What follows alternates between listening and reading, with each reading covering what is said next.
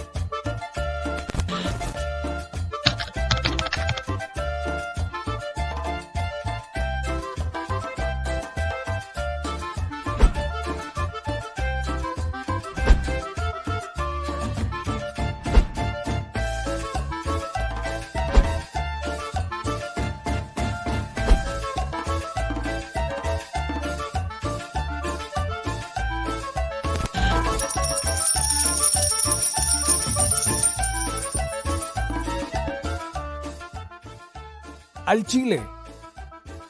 Recuerda que una forma de apoyar nuestro proyecto e impulsarnos a generar más y mejor contenido es a través de los superchats en nuestras transmisiones en vivo.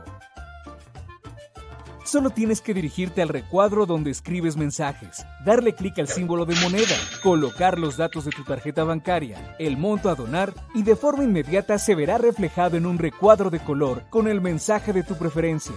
Otra manera, por si no nos alcanzas a ver en vivo, es ir a la descripción de nuestro video de YouTube, darle clic a la liga de PayPal y repetir el proceso como en los superchats. Ese recurso llegará directo a nuestra cuenta bancaria. En Facebook también puedes apoyarnos de forma mensual. En el inicio de nuestra página encontrarás el botón Quiero colaborar. Ahí podrás adquirir una membresía que nos impulsará a seguir combatiendo la infodemia desde esta plataforma. Y si eres de los que no confía en la tecnología, puedes hacer un depósito o transferencia a nuestro número de tarjeta Banamex, desde cualquier establecimiento, banco y hasta tu aplicación móvil. Anótalo. El número es 4766-8415-9203-0897. Recuerda, esto es completamente voluntario y es una forma de apoyar e involucrarte más con este proyecto independiente. Hazlo tuyo y comparte.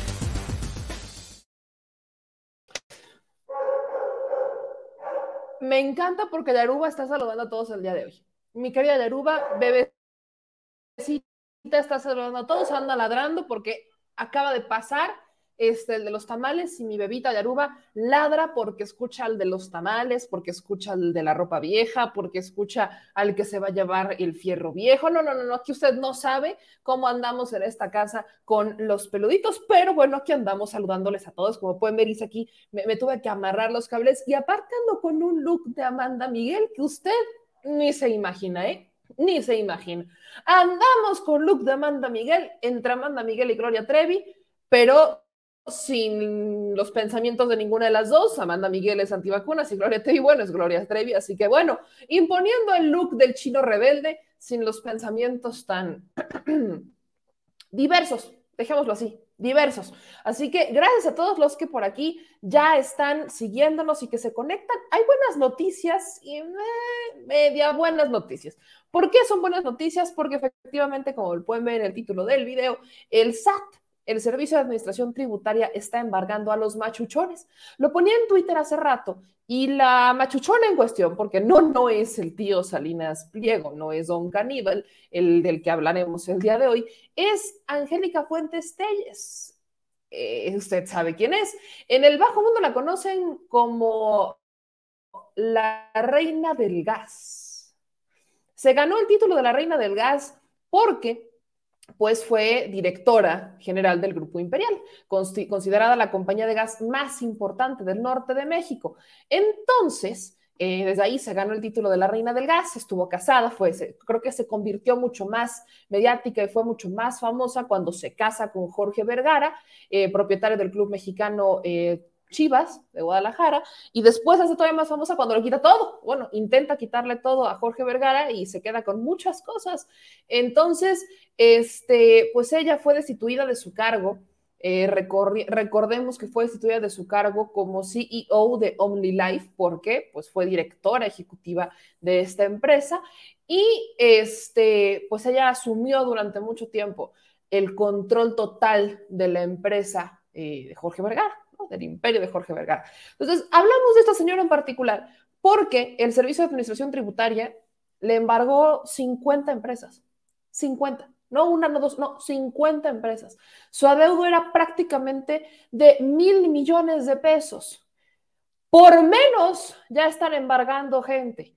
Yo espero ver en esa lista negra que ya por fin se puede ejecutar el embargo a Grupo Electra, porque Ricardo Salinas Pliego no debe mil millones, no, no, no, debe como 40 mil. Así que estamos hablando de una cantidad extremadamente importante de recursos que debe el señor Salinas Pliego, pero bueno, vemos, vemos que empieza el Servicio de Administración Tributaria a embargar a quienes realmente tiene que embargar, que no, no es al pueblo de abajo, son a los machuchones, que como en el caso de Angélica Fuentes Telles, pues hicieron una que otra empresita fantasma para poder evadir el pago de sus contribuciones. De eso nos hablan un día de hoy porque tengo el documento, tengo el documento de Hacienda, en donde listan todas las empresas y como le digo, hay un problemita, porque pues la señora, aunque está un poquito activa en redes sociales y hace un día, el día de ayer fue su última publicación en Instagram, en historias de Instagram, pues está ilocalizable. Y como está ilocalizable, pues no han podido terminar de ejecutar el procedimiento. O sea, la señora sigue debiendo, pues, pero mil millones y le embargan 50 empresas. En un ratito más le enseño el documento relacionado con este embargo a los machuchones, como es el caso de Angélica Fuentes Telles. Otra cosa importante que está ocurriendo en este bonito México divino y precioso, mis amigos, mientras ustedes se van conectando y nos ayudan a compartir, a suscribirse y activar las notificaciones, que es súper importante para que sepan cuando subimos un nuevo video, que, suban, que sepan cuando subimos un nuevo short, uno de esos videos cortitos que han gustado. ¿Han gustado? Tenemos uno que otro que ha pegado con 300 mil vistas, fíjese, no, no es por presumir, pero su logro se ha conseguido. Mientras usted va suscribiéndose, activando las notificaciones, la campanita, me va dejando su comentario y me va diciendo desde dónde nos está viendo, también tenemos que hablar sobre Estados Unidos, pero no es Estados Unidos particularmente, sino que es Honduras. Ay, mi madre. Eh, Estados Unidos revocó la visa al expresidente de Honduras, Juan Orlando Hernández. El secretario de Estado, Anthony Blinken, citó acciones corruptas. O sea, hizo un, subió un pequeño tweet, el secretario eh, de Estado, Anthony Blinken, en donde pone justamente eso. Eh, este anuncio se produce cuando se cree que el Departamento de Justicia se está preparando para presentar una acusación contra Hernández después de que dejara el cargo hace algunos días, el 27 de enero. Estados Unidos tiene la política de no acusar a los jefes de Estado en ejercicio Ay, cómo nos hubiera gustado que rompieran esa política en tiempos de Felipe Calderón, ¿verdad? Pero bueno, como Felipe Calderón fue un vasallo de Estados Unidos, tampoco podemos esperar tanto. ¿verdad? Bueno, el asunto es que Estados Unidos descalificó la inclusión de Hernández en desclasificó, desclasificó la inclusión de Hernández en la lista de actores corruptos y antidemocráticos de Estados Unidos, diciendo que fue agregado silenciosamente a la lista el primero de julio, de julio del año pasado. De acuerdo con múltiples informes creíbles de medios de comunicación, Juan Orlando Hernández ha participado en una corrupción significativa al cometer o facilitar actos de corrupción y narcotráfico y utilizar las ganancias de la actividad ilícita para facilitar las campañas políticas. Además, Hernández fue identificado por su nombre en el testimonio de un testigo juramentado en un proceso penal federal de los Estados Unidos por haber recibido ganancias del narcotráfico como parte de la financiación de su campaña digamos que me suena alguien que yo conozco, ¿no? O sea, no, no, bueno, no lo conozco personalmente, pero digamos que aquí en México tenemos un viejo conocido como que anda por esos caminos, ¿no? Eh, se llama Felipe y se apellida Calderón, ¿no? Y ya tienen a su secretario de seguridad detenido en Estados Unidos. Entonces, cualquier coincidencia, o sea, cualquier parecido con el caso de México es mera y simple coincidencia, mera y simple coincidencia. Pero es importante tocar este tema porque el presidente de México, Andrés Manuel López Obrador, hoy en la mañanera, hace alusión a la presidenta, ya presidenta de Honduras, que tú, tiene COVID y demás, y que la presidenta, bueno, ahora está enfrentando un problema con el Congreso, porque no tiene el respaldo del Congreso, y ese es un problema que han tenido las izquierdas en América Latina, algo similar tiene eh, Perú, eh, lo tiene Honduras, más o menos pareciera que el camino no es igual con el caso de Boric, pero bueno, vemos que las, las izquierdas en América Latina están sufriendo como un problema, ¿no? Un problemita, porque este, no tienen el respaldo de sus congresos completo, el respaldo total de los congresos, la mayoría, como, los como si lo tiene Andrés Manuel López en México. Pero el presidente de México ha dicho en varias ocasiones que él pues va a visitar Honduras, lo dijo hoy que va a visitar Honduras, pero que ya están trabajando de forma coordinada. Recordemos que uno de los planes más ambiciosos y a los que más se le ha hecho presión a esta administración tiene que ver con la migración. Si bien nosotros no somos los que estamos diciendo, nosotros no somos el país destino, México no es el país destino se ha convertido en el país destino porque Estados Unidos ha estado cerrando, puertas, cerrado las puertas. Y ya no es extraño encontrarse en México venezolanos, cubanos, este, hondureños, guatemaltecos, que se están quedando a vivir y a trabajar acá. Ya no es extraño verlo. Ya estamos empezando a ver ese fenómeno desde hace algunos años, pero se ha intensificado. Yo creo que a raíz de la pandemia, si somos mucho más claros, lo hemos visto mucho más a través de la pandemia, porque aunque México pues está mal, porque así nos lo dejaron, no está tan mal como otros países de América Latina. El caso de Honduras es uno de los más emblemáticos por donde más tenemos migrantes, vienen, si no son de Guatemala, son de Honduras, son de Salvador. Entonces, vienen de, esto, de, estos países en donde no han logrado erradicar los problemas de fondo porque ni siquiera hay interés. Entonces, cuando vemos, y había muchas críticas hacia el gobierno de Honduras porque sus acciones corruptas, vinculado con el crimen organizado, señalamientos no solo de corrupción, sino de criminal, le repito, el asunto es bastante parecido con alguien que tenemos aquí también, eh, pues son las que estarían provocando que evidentemente en sus países no, no existían las condiciones para que las personas se quedaran a vivir ahí porque no tienen oportunidades y eventualmente buscaran oportunidades en otros países y migraran. Ese es el punto importante. Entonces, hablando de Honduras, por supuesto que nos termina afectando porque si las cosas en Honduras no funcionan, vamos a seguir teniendo estos migrantes que van a estar pasando y que obviamente no es que no los querramos en el país, mientras lo hagan de forma legal, adelante. El problema es que la desesperación la pobreza, la falta de oportunidades hace que se muevan las olas. Y también ya hemos visto que hay personas, personas que se han organizado para mover estas caravanas, para mover las caravanas con fines más políticos y están manipulando a la gente y están utilizando a la gente. Y eso obviamente también tiene una relación con el crimen organizado, de alguna u otra manera. Entonces, pues vemos que Estados Unidos eh, emite, ya empieza a tener acciones. Recordemos que el hermano de este presidente, el hermano de este señor, pues también está señalado de ser un corruptazo, un vínculo con el crimen organizado y si no estoy mala, está en prisión en Estados Unidos. En Estados Unidos, el hermano de este señor ya lo habían, este, ya había pasado por este proceso. Ahora le toca a él, pero lo interesante es lo que responde. Lo interesante es lo que responde este men, porque, no, sé por qué dije este men, se me, quedó de que estuve viendo muchos TikToks de Colombia, se me quedó esto. Pero bueno, este señor emite un comunicado en donde dice, o sea, manda una carta abierta que le vuelvo a decir, cualquier parecido con la realidad mexicana es mera y simple coincidencia, mi hermano, mi hermana, que no sé si usted me esté viendo. Aquí está el comunicado, se lo voy a hacer grande. Eh, Juan Orlando Hernández, lo voy a hacer todavía más grande para que usted lo vea, porque las palabras, las palabras se parecen mucho a las de alguien que yo conozco. Dice el expresidente de Honduras. Este día me he informado por los medios de comunicación y redes sociales de la decisión del Departamento de Estado de los Estados Unidos de hacerme inelegible para una visa de admisión a Estados Unidos. Esa es una decisión soberana de Estados Unidos, un país que siempre fue amigo y aliado en la lucha de que mi gobierno enfrentó de manera valiente en contra del crimen organizado en todas sus formas, y cuyos resultados altamente positivos fueron reconocidos en diferentes ocasiones por altos funcionarios de ese país, tanto de la Administración de Control de Drogas, DEA, o del Comando del Sur de los Estados Unidos y otros representantes del Poder Ejecutivo y de ambas cámaras del Poder Legislativo norteamericano. Sorprende que esta decisión, como lo señala el segundo párrafo de la declaración del secretario Anthony Blinken, se toma basado en reportes de medios de comunicación y además en declaraciones de narcotraficantes y asesinos confesos que fueron extraditados por mi gobierno o que tuvieron que huir y entregarse a las autoridades de Estados Unidos por temor a ser extraditados. Mm, a ver, esta última parte que dice eh, este hombre me da, me da mucha risa, porque permítame entenderlo así.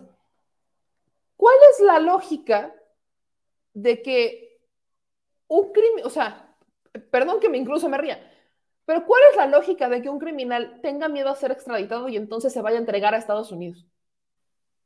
O sea, si no iban a extraditar a Estados Unidos, ¿cuál es la lógica? el miedo no es en Estados Unidos, ¿eh? el miedo no es, o sea, si un criminal se va y se entrega a Estados Unidos, o sea, prefiere irse a entregarse a Estados Unidos que entregarse al gobierno de su país por miedo a que lo eh, extraditen. Disculpe si no termino de comprarme esta historia, pero bueno, creo que la lógica es muy clara, ¿verdad? Bueno, el asunto es que dice, y este siempre ha sido el argumento de este expresidente, ¿no? Esos narcotraficantes asesinos confesos antes dominaban con plenitud el país pero desde mi llegada a la presidencia del Congreso Nacional en 2010 y posteriormente como presidente a partir de 2014, mi gobierno tomó decisiones y ejecutó una serie de acciones que llevó al país a reducir considerablemente el tránsito de la droga que arribaba a Estados Unidos. Reportes sobre la estrategia de control internacional de los narcóticos del Buró Internacional de Asuntos de Narcóticos y aplicación de la ley del Departamento de los Estados Unidos muestran que durante mi administración se redujo un 83% el tránsito de droga por Honduras, pasando de un 87% antes de que asumiera el cargo en 2013 a solo el 4% en 2020. Aprovecho para reiterar los logros en la lucha contra el narcotráfico y cita 28 capos extraditados y otros 31 entregados, o sea, se entregaron voluntariamente en esa teoría de que tenían miedo a la extradición, pero se fueron a entregar a las autoridades de Estados Unidos voluntariamente. Me encanta. 41.240 kilos de cocaína incautados entre 2014 y 2021, 1.989 bienes incautados a narcotraficantes, 327 pistas clandestinas destruidas, 227.000 plantas de coca destruidas, más de 3 millones de plantas de marihuana incineradas, más de 7.000 personas detenidas por narcotráfico, reducción en un 90% de los secuestros. Y todo eso, según Juan Orlando Hernández Alvarado, expresidente de Honduras, se traduce en una reducción de la violencia en las calles de Honduras que pasó de tener una tasa del 86.4 4% muertos por cada 100 habitantes en 2012 a 37 a final de su gestión. Valdría la pena preguntarle a este hombre, pues si está contemplando cuántas personas salieron huyendo de su país, porque este es un dato que obviamente no, no, no, contemplan cuando hablan sobre resultados de seguridad. Nunca te contemplan la cantidad de personas que tuvieron que salir huyendo. Pero cuando este hombre te suelta el byte de que 31 personas decidieron irse a entregar voluntariamente a Estados Unidos porque tenían miedo de ser detenidas por Honduras y que Honduras los extraditara a Estados Unidos, hay algo ahí que no me cuadra. Hay una fina y línea delgadita así que no me termina de cuadrar con la versión de Juan Orlando Hernández. Pero si usted escucha todo este documento, hagan de cuenta que le quito el nombre y le pongo Felipe Calderón. Y le puedo asegurar que es casi el mismo discurso. Y muy parecido muy parecido al de Uribe en Colombia. Muy parecido, el mismo discurso de cómo osan a decir que nosotros somos criminales cuando nosotros y enlistan la cantidad de detenciones y de logros que tuvo su administración.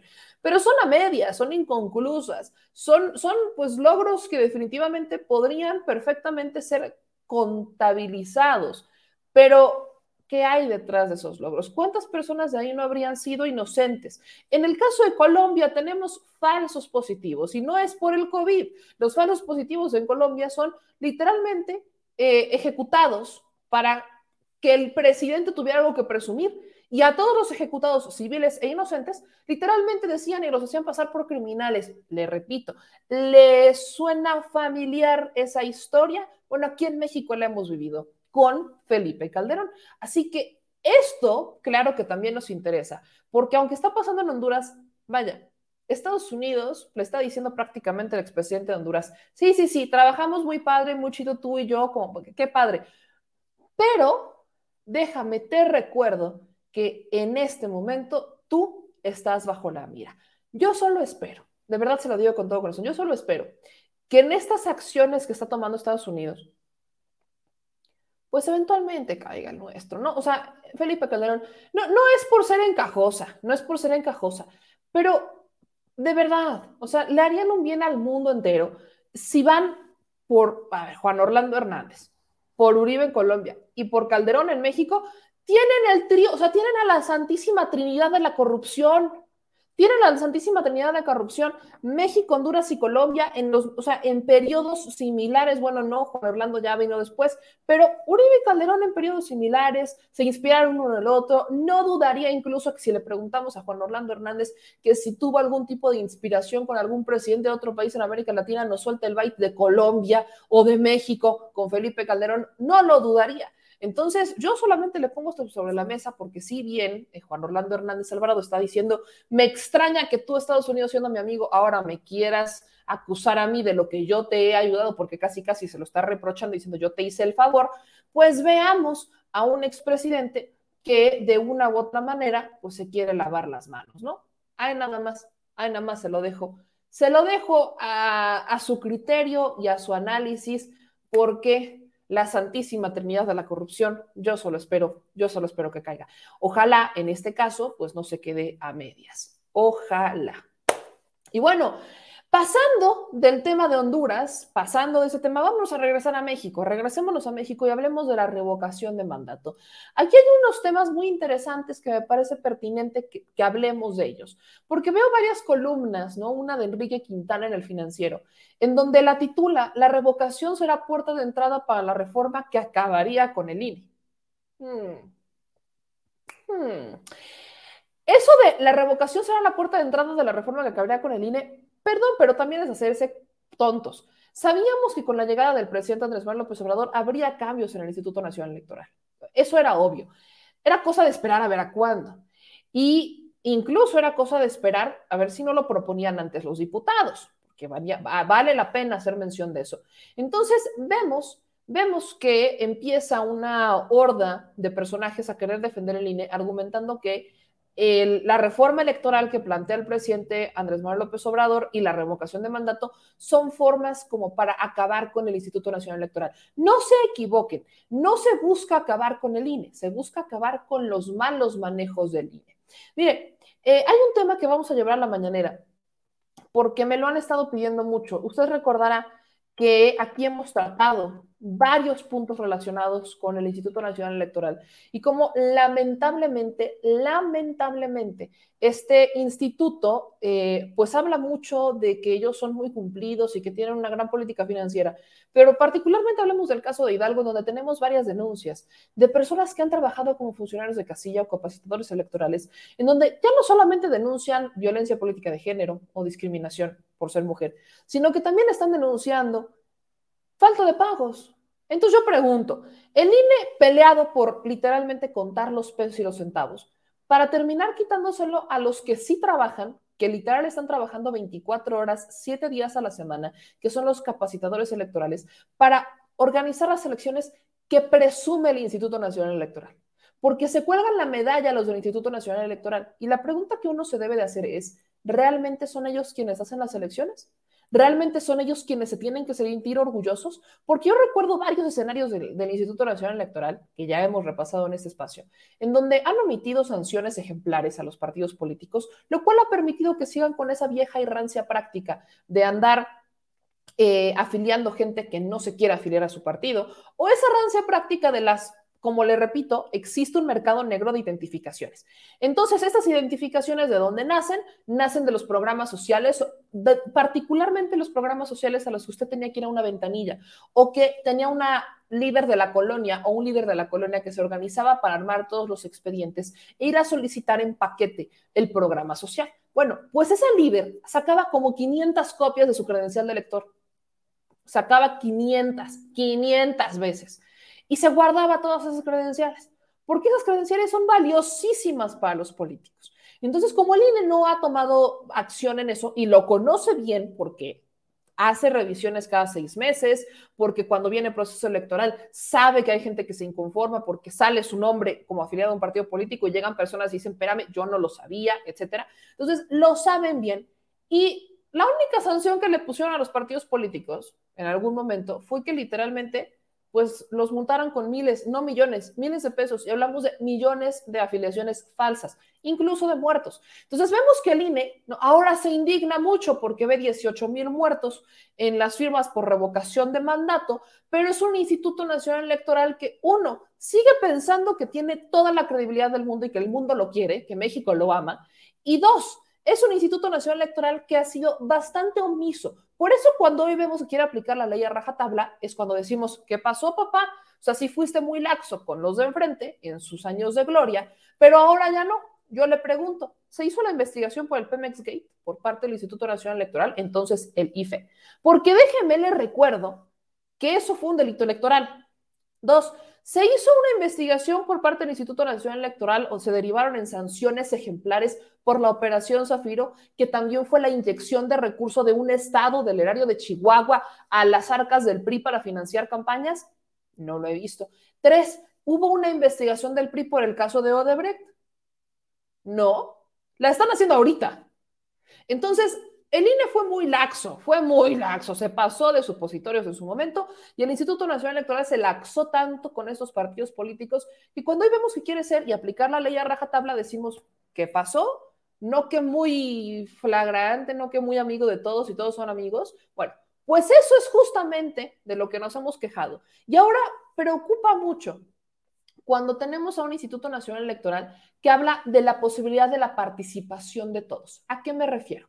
Hace unos días el consejero Córdoba publicaba esto en Twitter, ¿no? Eh, y habla, el próximo 10 de abril todas y todos los ciudadanos tendrán una boleta esperándoles para participar en el proceso de revocación de mandato, que será posible gracias al trabajo del INE y al de miles de personas en las mesas de votación. Infórmate, involúcrate y participa. Ok, pero yo le pregunto al consejero Córdoba, ¿de verdad, de verdad, de verdad, es para todos? Yo así de bote pronto lo pregunto. Porque el INE tuvo que haber aprendido algunas lecciones del proceso de consulta popular del año pasado. ¿Qué lecciones tuvo que aprender el INE? Fácil, el voto de los paisanos y el voto de las personas que no están en su estado porque tienen que trabajar, o sea, las casillas especiales.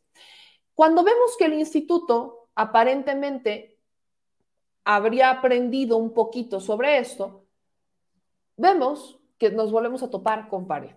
Y hablemos hoy, hoy particularmente hablemos sobre el voto del extranjero, porque el tema de las casillas especiales todavía no me termina de quedar claro. Y es muy probable que, de hecho, bueno, no es muy probable, vamos a organizar un programa especial sobre revocación de mandato en donde vamos a invitar a expertos, incluso voy a buscar a consejeros electorales, para que nos expliquen si va a haber casillas especiales, si no va a haber casillas especiales, si en verdad agotaron absolutamente todos y cada una de las posibilidades para que la gente tuviera la oportunidad de votar, ¿por qué no lo hicieron digital a través de una computadora, por ejemplo, que usted en su casa pudiera votar como lo quieren hacer o como lo van a hacer con los paisanos? No sé, vaya, estamos hablando de un ejercicio de revocación, que es un, como un censo.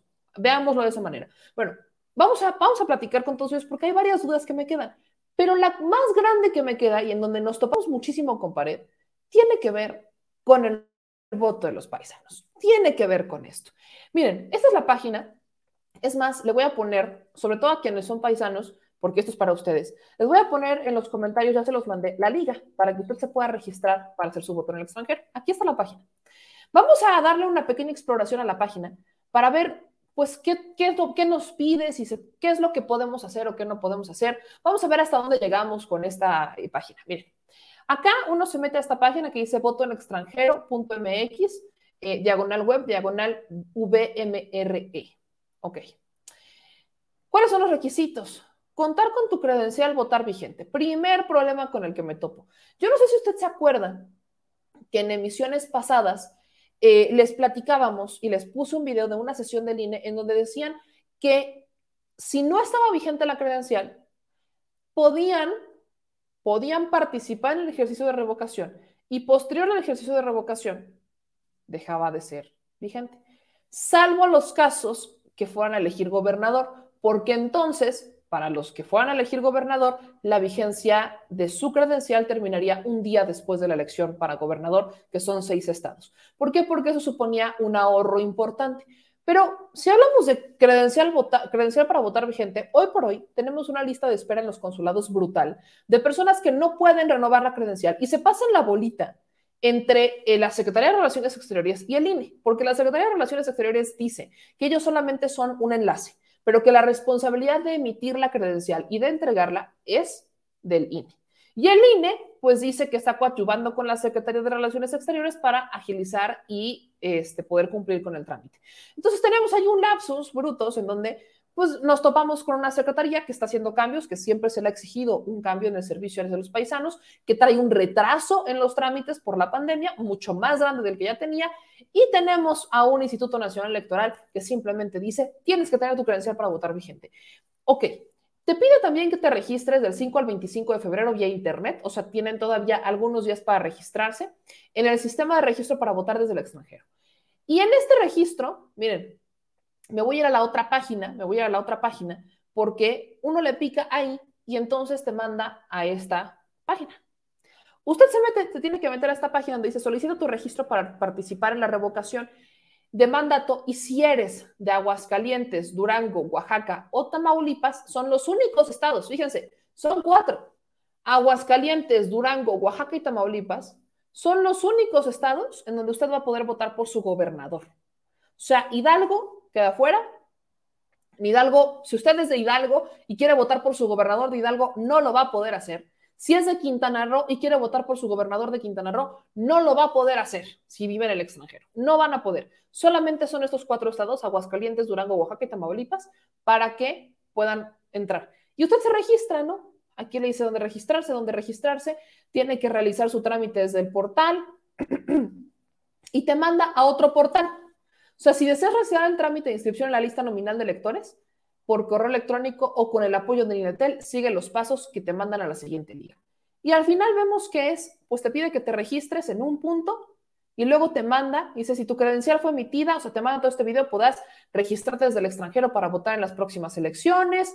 Este, te dice que elijas una opción, si tu credencial fue emitida para votar en México, si fue para votar en el extranjero, y a partir de ahí inicias el proceso. El asunto es que a mí no me termina de quedar claro y por eso quiero que platiquemos con nuestros paisanos para ver si ellos se sienten satisfechos con este proceso del INE o qué recomendaciones le podrían hacer al Instituto Nacional Electoral, sobre todo qué problemas existen que podrían ser un impedimento para ejercer el voto desde el extranjero. Así que póngame mucha atención porque el día de hoy tenemos un invitado y yo le agradezco mucho a Ricardo Hernández que nos acompañe el día de hoy, a mi paisano desde Puebla, York, bueno, Nueva York. Le mando un gran abrazo. Ricardo, ¿cómo estás? Buenas noches. Hola, meme. Gusto estar en este espacio y un saludo para todos los compañeros obradoristas, morenistas o simplemente luchadores, ¿no? Que siempre buscan un cambio. Eh, un gusto participar en este espacio, la primera vez que lo hago contigo y me encanta pues estar aprendiendo de los grandes como ustedes. No, hombre, Ricardo, muchas gracias por acompañarnos. Tú eres un activista, estás en el comité de Morena en Nueva York y eh, siempre, siempre he reconocido que creo que los comités políticos en el extranjero más organizados es el de Nueva York creo que es de los más organizados, entonces te felicito por eso y corríjanme si me equivoco, pero platiquemos un poquito del INE, Ricardo. Primero quiero preguntarte, paisano, vives en el extranjero, ¿confías en el INE? Ay, híjoles. Miren, eh, hay, dos, hay dos cosas. Deberías de, decir, confías en el INE y si confías en el consulado o en la Secretaría de Relaciones Exteriores, es tirarle pues duro, ¿no? ¿Por qué? Porque aparte de que es un proceso complicadísimo para los, eh, para los compañeros mexicanos, eh, sobre todo los compañeros que vienen de, las comunidades indígenas, como en mi caso, que yo soy chinanteco, y, y estar utilizando estas herramientas, pues es difícil. Pero ahora, miren, muchos mexicanos no tienen esa posibilidad de tramitar su credencial para votar. Y ahí tampoco ya no es culpa del INE, es culpa del consulado. Un caso bien, bien sonado fue el de este sábado. En todas las redes sociales, eh, la Secretaría de Relaciones Exteriores anunciando de que pues estarán disponibles para ir a tramitar la credencial. Y muchos paisanos allá afuera eh, queriendo tramitar su credencial porque fue anunciado en la página de la Secretaría de Relaciones Exteriores y estaba cerrado se entiende que fue día feriado allá en México, pero fue anunciado que pues iban a atender acá. Yo eh, recientemente he estado ahorita eh, queriendo pues tramitar mis documentos, mi matrícula consular, porque me faltan dos días para que se me pueda vencer. Estoy tratando de sacar mi cita vía internet, eh, ahí en el portal que la misma secretaría, para que uno pueda registrarse e ir a tramitar ya sea su credencial para votar o algún documento básico como es el pasaporte o la matrícula. Entonces, ni el INE hace su trabajo y está mal diseñado. Si yo fuera un funcionario, yo me dedicaría a ser muy eficiente, muy eficiente. Eh, no sé qué les pasan a los funcionarios porque eh, como les estamos llamando los virreyes, porque ellos viven, eh, el cónsul de aquí de Nueva York vive eh, en una mansión casi, pero no hay ese apoyo al presidente. Nosotros nos matamos, pasamos frío allá afuera, haciendo campaña siempre. Yo siempre pongo de mi bolsillo en hacer anuncios, esto siempre, a veces me grabo video, ¿no? Paguen, le invito a los compañeros mexicanos, ¿no? Paguen el anuncio, no nos cuesta, para así hay que ayudar a empujar, porque como tú decías, en algunos están aquí sentaditos y dicen, ah, yo quiero participar en la revocación del mandato, pero sorpresa, tienes que eh, tramitar la credencial para votar y no hay citas. Aparte de que no hay cita, es demasiado tarde. ¿Cuánto es lo más que te has tardado, por ejemplo, en un trámite en el consulado? La verdad que eh, siempre que me ha tocado ir, no me había tocado renovar eh, mis documentos porque pues siempre los tenía eh, al día, pero pues ya se me va a vencer uno. Anteriormente me tardaba como dos o tres horas, pero igual tratando de buscar la cita, ¿no? Que no es fácil, no es fácil y muchos paisanos optan por pagarle a alguien y, ellos saben cómo, quiénes son los conectes allá dentro de los consulados para poder conseguir una cita, ¿no? Eh, de esa manera, yo no quiero hacer eso porque de esa manera estoy incentivando esas prácticas, ¿no? Eh, lo quiero obtener así solo, pero me pregunto yo, un paisano que no sabe cómo hacerlo, cuando debería quizás es, no, ah, pues en este caso que hay revocación mandato, pues no sé, eh, solamente en este caso para la credencial para votar, pues que vengan sin cita, porque no se necesitan muchos documentos, nada más con el pasaporte, con tu ID y un comprobante de domicilio. Es más fácil todavía. Y, y creo que eso ha desmotivado a muchos paisanos para que puedan participar en este ejercicio. Aunque igual no hay que bajar la guardia, la esperanza, no hay que eh, acabarlo. Vemos como nuestro presidente está ya defendiendo chingadazos y nosotros también tenemos que hacer lo mismo. Yo quiero preguntarte esto porque cuando he escuchado a la Secretaría de Relaciones Exteriores o a los responsables de los consulados o del Servicio Exterior Mexicano hablar sobre ese tema, particularmente el del INE, dicen que ellos solamente son intermediarios y que la culpa es del instituto porque el instituto no te, o sea, el, e, el instituto es el responsable de entregar la credencial. Entonces, de, de pronto pregunto, ¿quién es el responsable de que no se entreguen las credenciales? Ustedes, que la viven y que la padecen. Porque aquí en México es un asunto distinto, pero ustedes que la viven y la padecen, quiénes son los responsables cuando, cuando van a solicitar particularmente este documento la identificación, cuáles son las trabas, cuáles son los problemas, eh, ven una oficina del Instituto Nacional Electoral, cuál es el procedimiento, Ricardo. Ni un solo folleto hay enfrente. La mayoría de los paisanos no saben que el, trámite es gratuito, ¿no?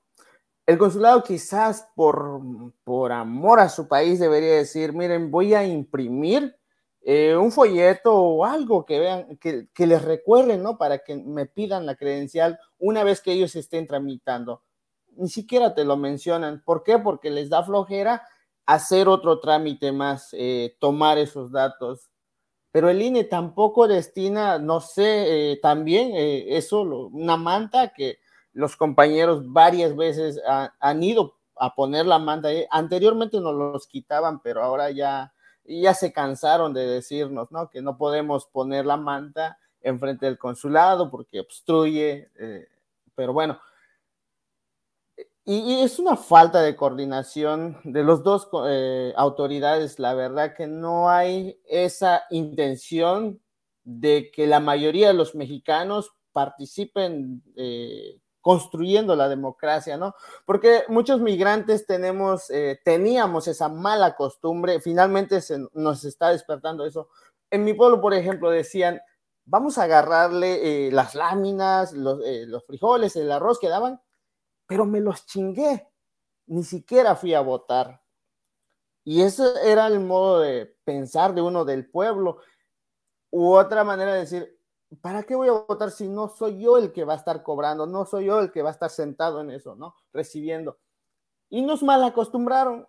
Los migrantes, quizás yo veo esa, e, esa forma, aunque sí hay miles con deseos de participar, pero son millones las que todavía no han despertado bien. Y esa es nuestra labor, la gran labor que tú haces y lo que hacemos los compañeros acá también. Eh, ya nos nació ese amor, nos despertaron ese interés, porque obviamente ni somos periodistas ni somos políticos, simplemente trabajamos todos los días acá, pero estamos aprendiendo, es otra etapa más, ya yo le llamo bendita ciencia de la cuarta transformación. Ricardo, esta es mi última pregunta porque yo sé que ustedes se despiertan mañana muy tempranito para trabajar. Eh, ¿Has escuchado o cómo calificarías las campañas que hace el Instituto Nacional Electoral para promover la democracia?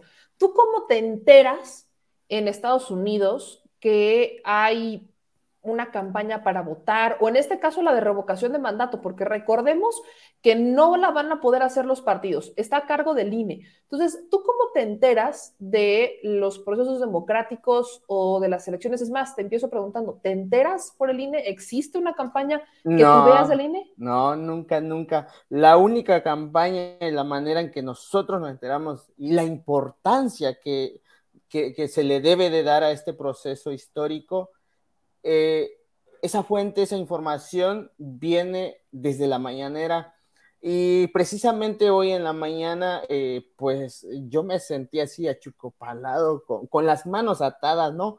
Eh, viendo, eh, pues el presidente, ¿no? Anunciando que quizás lo más seguro que no vaya a transmitirse la inauguración de, del aeropuerto y quizás otras obras la mayoría de los migrantes nos informamos o en los restaurantes cuando yo voy a limpiar, porque eso es lo que me dedico, a recoger aceite, manejo un camión, y, y, en cada restaurante hay un mexicano viendo la mañanera y de esa manera jamás vas a encontrar tú eh, un spot del INE, jamás vas a encontrar, eh, oye paisano, pues mira, eh, eh, puedes hacer esto o el otro. Si, si nosotros tenemos bien claro quién está en contra de los mexicanos, o sea, Lorenzo Córdoba es del PAN, o sea, él no representa al INE. Ciro Murayama, eh, o sea, están solamente para atacar al presidente, viendo cómo castigarlo, cómo prohibirlo.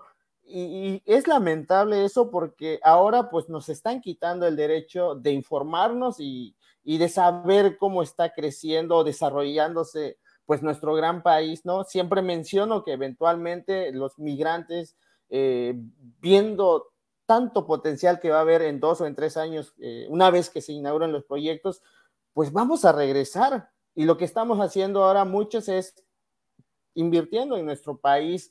Eh, nos dicen, ¿por qué no nos regresamos ahora? Yo creo que muchos pues ya echamos raíces, ya tenemos hijos. Eh, no es fácil, pero la idea, la mentalidad de la mayoría es, me quiero regresar o me voy a regresar, pero ahora voy a aprovechar ahorita que mi presidente le está echando ganas, pues yo también le voy a echar ganas en invertir.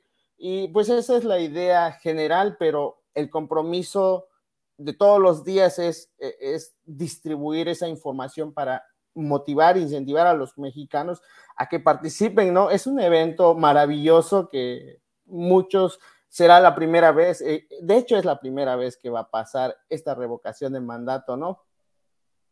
¿Tú qué le sugerirías al INE? Que si tú fueras, si tú te, encontraras con Lorenzo Córdoba de frente y Lorenzo te preguntara, ¿qué necesita hacer el INE para llegar a los paisanos? ¿Qué le sugerirías o qué le dirías? Si yo fuera el representante, el encargado de ese instituto o, si yo fuera el manager de, de tal empresa, pues yo me enfocaría en ser eficiente, si no me daría hasta pena cobrar o estar dando la cara o que me llamen el CEO o que me llame el representante o el Lorenzo Córdoba, consejero general, me daría hasta pena. Lo que me encargaría es diseñar una estructura eh, bien planeada, porque ellos ya tienen muchos años ahí trabajando y, hay mucha experiencia, solamente ellos no tienen la voluntad de querer eh, ofrecerle buenos servicios a, nuestra gente. Eh, yo lo único que le diría es pues, que renuncie, porque la verdad, eh, hasta yo haría mejor el trabajo que, que esos representantes. Ricardo, te agradezco mucho que nos acompañaras y que nos pudieras dar tu visión y que nos compartieras tu experiencia, que es, vaya, estoy confirmando en los comentarios lo que nos han dicho todos ustedes desde el extranjero, que es un tema de los consulados y es un tema también del INE. Entonces, pues yo te agradezco mucho, Ricardo Hernández, activista, y bueno, ya sabes que esa es tu casa, es tu casa y Gracias, Y espero poder participar en muchas ocasiones aquí. Gracias. Claro que sí, Ricardo. Buenas noches. Muchas gracias a, ti. Bonita noche. Hasta luego.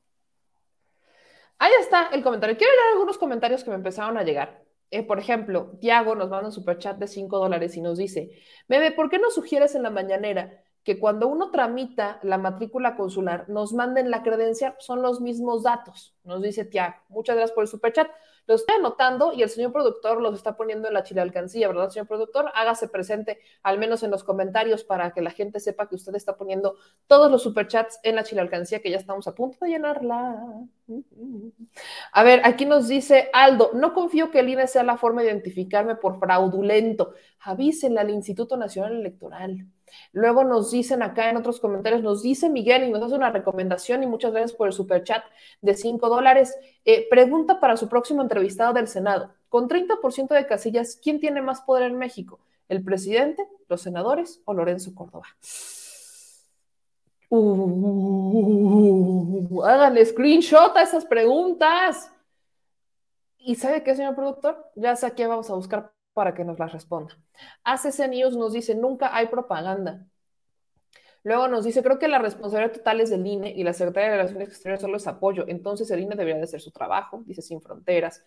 Eh, luego nos dicen acá en sus comentarios, eh, acá en Tijuana, Baja California, meses y no hay trámite para tarjetas. Imagínate con nuestros paisanos. No entiendo por qué no retiran a estos corruptos Lancho y su monaguillo. Así es, muchos problemas para todos. Nos dicen por acá, destruyan su IFE, la más congruente es puro fraude la credencial de elector. No le hagan caso a Julio Pulido, no la destruyan, no, no la destruyan, créame, es necesaria. Lamentablemente, o sea, es un mal necesario, pero es necesario, entonces no, no la destruyan, eh, no le hagan caso a Julio, por favor. Y eh, luego nos dicen acá en sus comentarios, eh, Sin Fronteras es una vil burla al paisano, eso tanta burocracia. Eh, dice Kiko, acá no existe campaña electoral, todos nos enteramos por la mañanera y por el Chile y por sin censura, dice Kiko Morales. Y es un comentario que estuve viendo, que se enteraban por sin censura o por al Chile. Y, es que se enteran de lo que pasa en la mañana, se enteran de lo que está pasando en México por las redes sociales.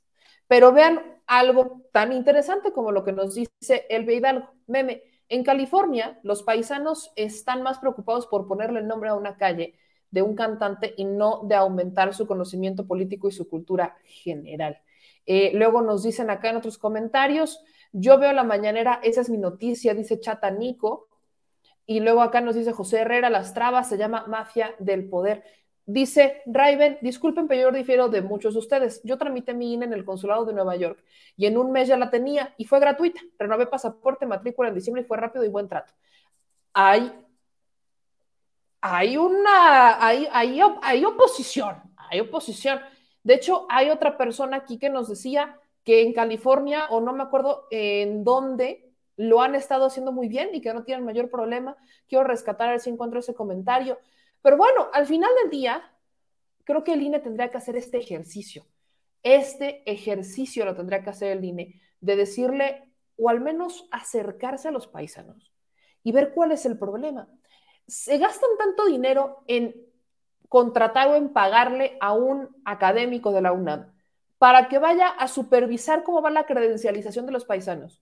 Y no se han preocupado por mandar a alguien del INE, a un consejero, a que vea de primera mano los problemas para tramitar la credencial, que no son los mismos en todos lados. Entonces tendría que hacer el INE un tour por los consulados para ver cuáles son los problemas a los que se tiene que enfrentar a la hora de tramitar la credencial para votar. ¿Cuáles son las dinámicas? O sea, no se están enterando nuestros paisanos de lo que hace el INE, de no ser por los espacios digitales. ¿Y el INE quién le paga para informar sobre, las, o sea, sobre los programas para el voto en el extranjero? A los medios nacionales de México.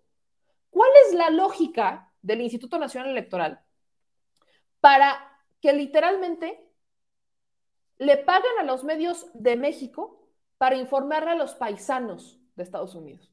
Ahora, dice el señor productor, no es necesario el tour, con que hagan un live como este y lean los comentarios, tienen para ver todo el desmadre que hay, pero ¿sabe cuál es el problema? Que el INE tiene restringidos los comentarios en sus transmisiones en vivo. No, nada más para que vea la cercanía, la cercanía que tiene el Instituto Nacional Electoral con la gente, ¿no? Ahí nomás. Silvia nos dice, eh, el de Orlando es muy eficiente, pero es obvio que este, en Nueva York y Texas se pasan de rosca y la burocracia es ridícula. Vean, por ejemplo, porque a veces solamente hablamos de los mexicanos que viven en Estados Unidos, pero dice Boris, yo la tramité en Finlandia y también fue muy rápido. Sin embargo, en México fue muy complicado porque tienes que ir a recogerla un día en específico y si no la pierdes, no hay ningún servicio para paisanos.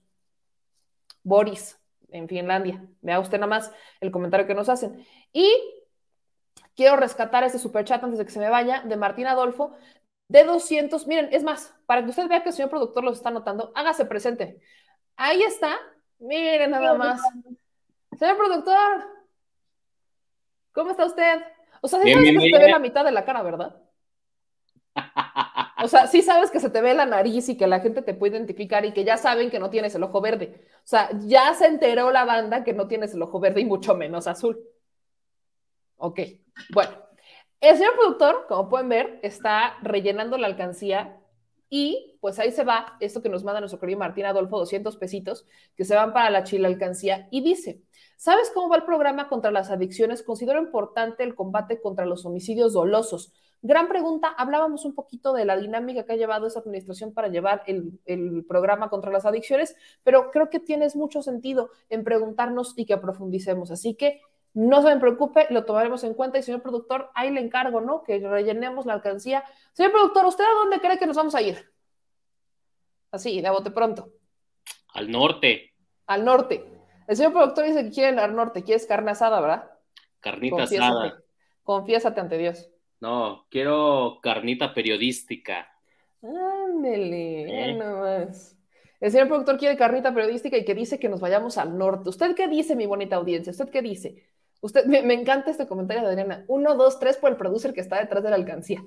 Ya te encontramos. Si te, si te intentabas esconder, no está funcionando. Vean, le digo, no tiene ojo azul, es un mito, es un mito urbano, pero no se preocupe. Aquí tenemos al señor productor con nuestra chile alcancía y Adriana Rocha dice que ya te encontró. Un, dos, tres por ti, que ya te han encontrado. Pues muchas gracias, señor productor. ¿Quiere quedarse en el programa o se queda tras bambalinas? Siempre estoy. Ay, El omnipresente le llaman. El señor omnipresente del Chile. No quiero acaparar. Iba a decir una cosa, es más, la voy a decir. El Chile omnipresente. ¿Qué? Vean nomás. El señor productor. Es más, el señor productor es el chipotle de este, de este canal. Miren qué traigo ahí puesto. Mira nada más, lucha estelar. Señor productor, pero no sumas la panza. O sea, no, no, no. Es la deformación de la máscara. Es el, oye, es el tamal de dulce. Es, el tamal de dulce, es el tamal de dulce. Oiga, si usted quiere su chile playera, quiere, ya, ya se me pegó lo ruso.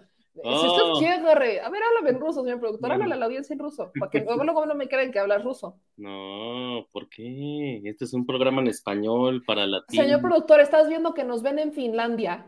Pero pues en Finlandia no hablan ruso. Pero si nos ven en Finlandia y nos ven en Alemania, nos pueden ver en Rusia, tú qué sabes. O sea, es cosa de unir las, los puntitos en el mapa. ¿Verdad? Pues oiga, señor productor, miren, dice Isidro Herrera que nos manda cinco de superchat. Órale, pues, me, ahí va mi chayotero para el señor productor para que se lo ponga a la alcancía. Yo pensé que para que hiciera la dieta. No, hombre, ni con 500 superchats este hombre le entra la dieta, ¿eh? Así estoy bien, así está, mi, así está bien mi rating. Es correcto, así está bien el rating del señor productor. Así es. No. San ¿Qué dijo? No, no lo voy a leer. Me, voy a quedar así. No sabía que Radio Búfalo era tu productor, meme. Hijo de la chiquita González. Un abrazo, Radio Búfalo, no, un abrazo, Radio Búfalo, ante todo. Pero no, gané. Este, pero bueno. ¿Cómo nos llevamos, eh? Ya nos llevamos así, ya nos llevamos así. Pues el señor productor dice que se va a ir al norte, bueno, que nos vamos a ir al norte, también nos piden que nos vayamos al sur, nos dicen que también vayamos a Campeche, pero aquí nos dicen, vengan a Matamoros, Tamaulipas, y les invito. Espérate, esto te va a encantar, porque nos invita Kevin fajitas asadas tejanas. Órale. No, se dice el señor productor que llega mañana. No, no, no, pero primero, ese no lo tenemos que ganar. Primero vamos a lo, a lo bueno. Primero vámonos, el, señor Manuel Pedrero ya se hizo presente por acá. Te mando un abrazo, mi querido Manuelito. Este próximo miércoles, miércoles no se les olvide que tenemos México ambidiestro y ahí andamos viendo los temas interesantes. Pero bueno, el punto es que aquí también nos dicen que en Fresno, aquí Dora nos dice en Fresno, tengo como seis meses llamando para una cita y solo dicen que no hay, que siga llamando. Manuelito nos invita a Tabasco y que nos vayamos a la refinería. Tabasco. Eso me gusta. La refinería también está buena, ¿eh? Jalo. Pues tenemos ahí un tema, tenemos ahí una invitación a el Texas. Tren Maya. Sí. Ay, ¿a dónde vamos a ir? Dios mío. El, este, ¿Cómo se llama el otro? El de. Ay, el de Salina Cruz. Este. nuestro canal de Panamá, se me fue el nombre. El transísmico. El transísmico, exactamente. En Jalisco hay mucha carne. ¿Mandé? Que en Jalisco hay mucha carne. Sí, pero no. Ahí tenemos, tenemos un tema pendiente en Jalisco. Tenemos, tenemos, varios ahí, pero creo que ahorita ese está todavía como, como controlado. Hay otros que todavía podemos. Eh, a Texas, aquí Ivette nos dice que vayamos a Texas. Y ahí aparte está la refinería Deer Park. Ándale, ahí. Ahí hablando de refinerías. Me dijiste, que alguien por ahí ya. Sí, sí, sí, tenemos una invitación que me han hecho desde hace mucho que quieren que hagamos un reportaje en la refinería Deer Park. Tengo el correo. El chayotito era la dormir en el catre, ¿no? Exactamente. Aquí nos invita también a Los Ángeles. Pues vaya, usted decide a dónde vamos a ir. La, la opción que tenemos es ir, empezar de norte a sur para empezar a hacer notas de norte a sur o vamos intercambiando norte-sur, norte-sur, norte-sur. Un mes nos vamos al norte, un mes nos vamos al sur, un mes nos vamos al norte, un mes nos vamos Vayan poniendo cuáles son sus temas de interés. Exacto. Vayan poniendo cuáles son sus temas de interés. Jesús nos dice que Monterrey nos espera. Ahí está el tema del agua que ahorita está muy, muy, muy fuerte. Entonces, pues vaya, ahí nos, ahí nos están diciendo. Ahora, quiero aclarar un comentario de Romy Garaos, que lo ha estado haciendo muy reiteradamente y ya, se lo habían respondido, pero se lo voy a responder. Dice, meme, qué decepción. Creo que es verdad lo que dicen otros youtubers. Su opinión en relación a lo que a, los que aceptan este comercial. Entonces son disque 4T. Creo que estás en el costal de los torrucotubers. Eh, y se enoja Romy porque dice que en este espacio ha encontrado un comercial en contra de la reforma eléctrica. Romy, YouTube pone los comerciales, yo no los elijo. Claro. Si yo eligiera los comerciales, estaría realmente desmonetizando el proyecto. O sea, si yo le pongo a YouTube que no quiero que mande comerciales, porque hay una opción para que quite los comerciales, desmonetizo por completo el canal. Y si desmonetizamos el canal, no vamos a poder hacer estas notas y no vamos a poder viajar hacia donde tenemos que viajar y a los estados a donde tenemos que ir, porque pues no vamos a tener, o sea, a nosotros no nos financia ni Torruco, ni ningún político, ni ningún partido. Nuestro financiamiento son sus visualizaciones y los comerciales que ponen. Entonces, yo no elijo los comerciales, Romy no, ningún youtuber elige los comerciales que pone YouTube. Eso no lo hacemos. Debemos entender que los comerciales van, eh, salen con base en la categoría en la que está eh, enlistada eh, este, este, este en vivo. Entonces de ahí ya se define, YouTube define qué es lo que va a mandar acá. Nunca va a mandar una caricatura, un comercial de un juguete a, a este canal porque pues obviamente la clasificación no es para niños. Exactamente, exactamente. Ese es un tema. Eh, cuando nosotros, yo se los he platicado y creo que es, parte de la transparencia, cuando nosotros diseñamos el canal, ¿no? El canal es político, es de noticias y política. Entonces, los comerciales que van a encontrar en este espacio van a ser comerciales aptos al tema, porque lo que quieren es llegar a personas a su mercado meta. No me van a poner aquí un comercial de Play-Doh. ¿Por qué? Porque, pues evidentemente, no hay niños en este canal, no es un, o sea, es un canal que no está dedicado a los niños, por ejemplo. El más niño tiene 18. El más niño tiene 18. Bueno, no, sí hay niños que lo ven, pero por, por, por, sus papás. Pero no es un canal que salga en YouTube Kids, por ejemplo. Entonces, no nos van a caer esos comentarios, no nos van a caer esos comentarios. Entonces, nos dice Romy, ok, entiendo, están a merced de YouTube, ok, gracias por la aclaración, pero es lamentable eh, los que lo seguimos y ver esa basura. Yo lo sé, yo lo sé, yo sé que es lamentable y que para muchas personas es indignante, pero eso no sirve para una sola cosa. Vamos a verlo desde el lado, vamos a entenderlo como cuando yo me fui a meter a un hospital privado para que me inyectaran, ¿no? Vamos a, vamos a entenderlo con esa dinámica. Y no te rías, señor productor. No lo superas, ¿verdad? No, porque aparte tú me mandaste ahí, o sea, la banda no le conté que usted, el señor productor me dijo, ah, vete a este hospital porque está cerca. Sí, por la urgencia era tan grande que dije, ahí, y mira lo que nos salió. Hasta tú saliste sorprendido. Vaya, a recordarlo. Me da culpa. Pero bueno. acúsome. Ah, te acuso, te acuso, aprovecho para acusarte. Pero entendámoslo bajo esa lógica. No sirve para ver la cantidad de dinero que están destinando en contra de la reforma eléctrica. Para eso no sirve. Porque para que veamos ese tipo de comerciales tan repetitivos, incluso aquí me decían que veían comerciales de Latinos. Vaya, usted créame, yo sería la última persona en el mundo en promover un reportaje de Latinos de verdad créame, porque son a medias, o sea, ni siquiera están completos, o de mexicanos contra la corrupción y la impunidad. Pero, son... Perdón, es que te iba, a decir que esa es una estrategia muy vieja en otras partes del mundo, o sea, aquí en México no lo usamos así, pero es muy normal que, no me dejarán mentir los, los amigos que están en Estados Unidos, que eh, la cadena A se, eh, se patrocina en, el, en la cadena B y viceversa, o sea, todos contra todos, los anuncios salen mezclados y nada que, que este no lo voy a patrocinar, sí, al contrario, es una, una eh, publicidad cruzada, entonces eh, solamente aquí no lo hacemos.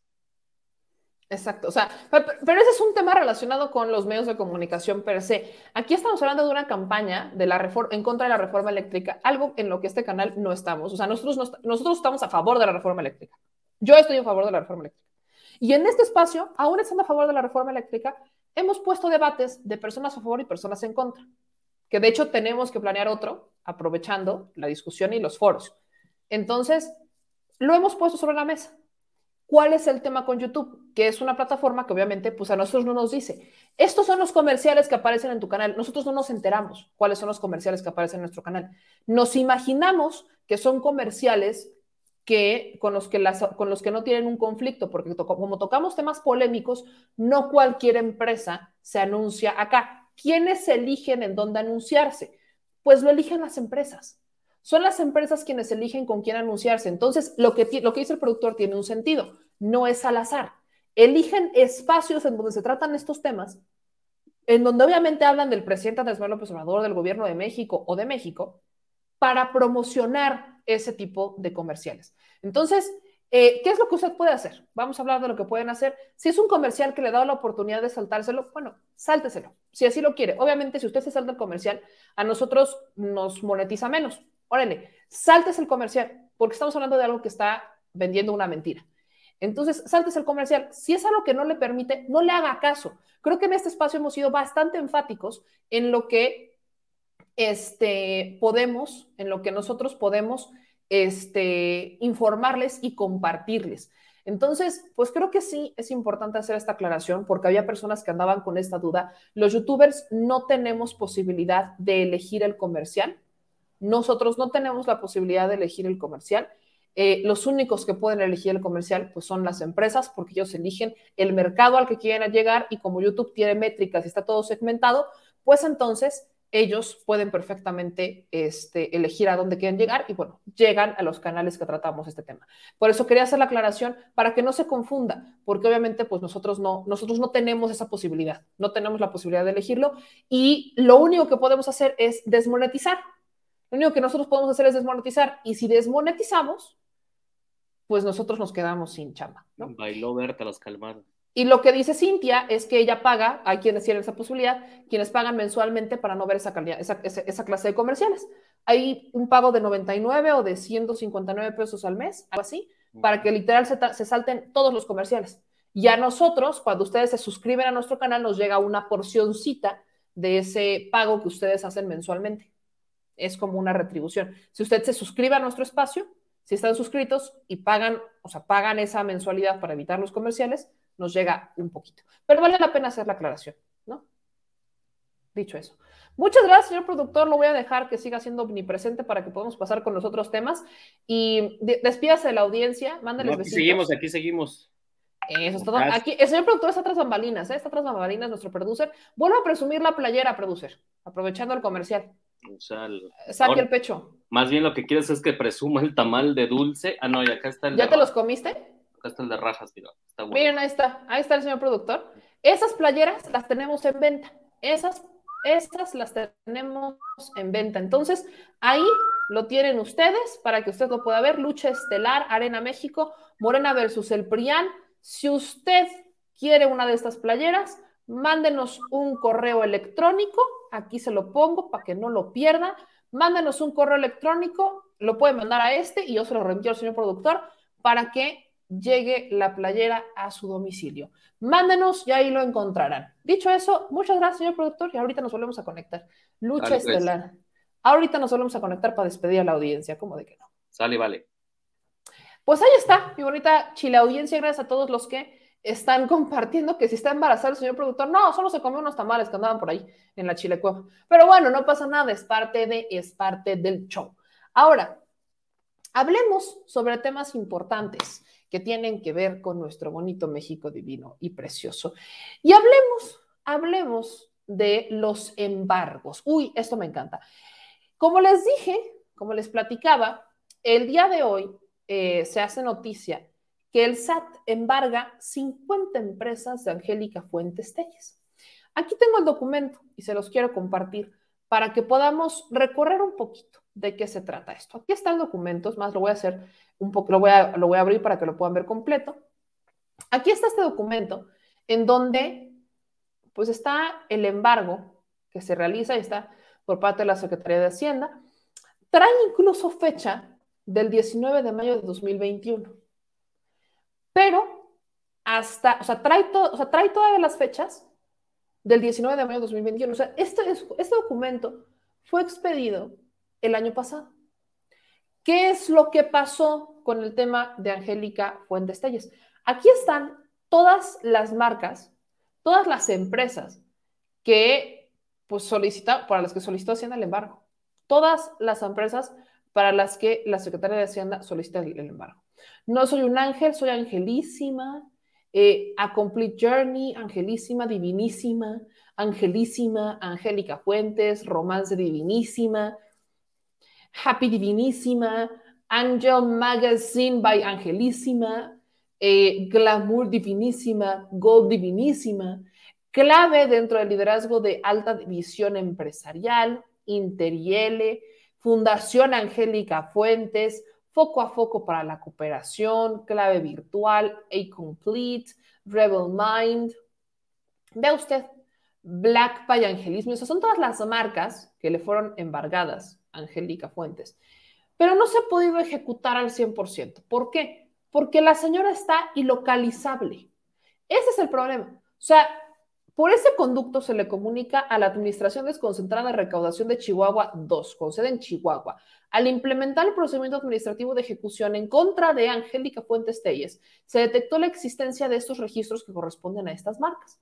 Y ahora, viene aquí abajo, dice, en tales circunstancias, con fecha 1 de marzo de 2021 se procedió a practicar el embargo de las mencionadas marcas amparadas por los registros que se mencionan a través del requerimiento de pago y de la diligencia de embargo con número de oficio, fecha del 1 de marzo del 2021, emitida por la Administración de Recaudación, en donde se notifica electrónicamente con fecha 8 de marzo para ejercer efectivo el cobro de los siguientes créditos fiscales.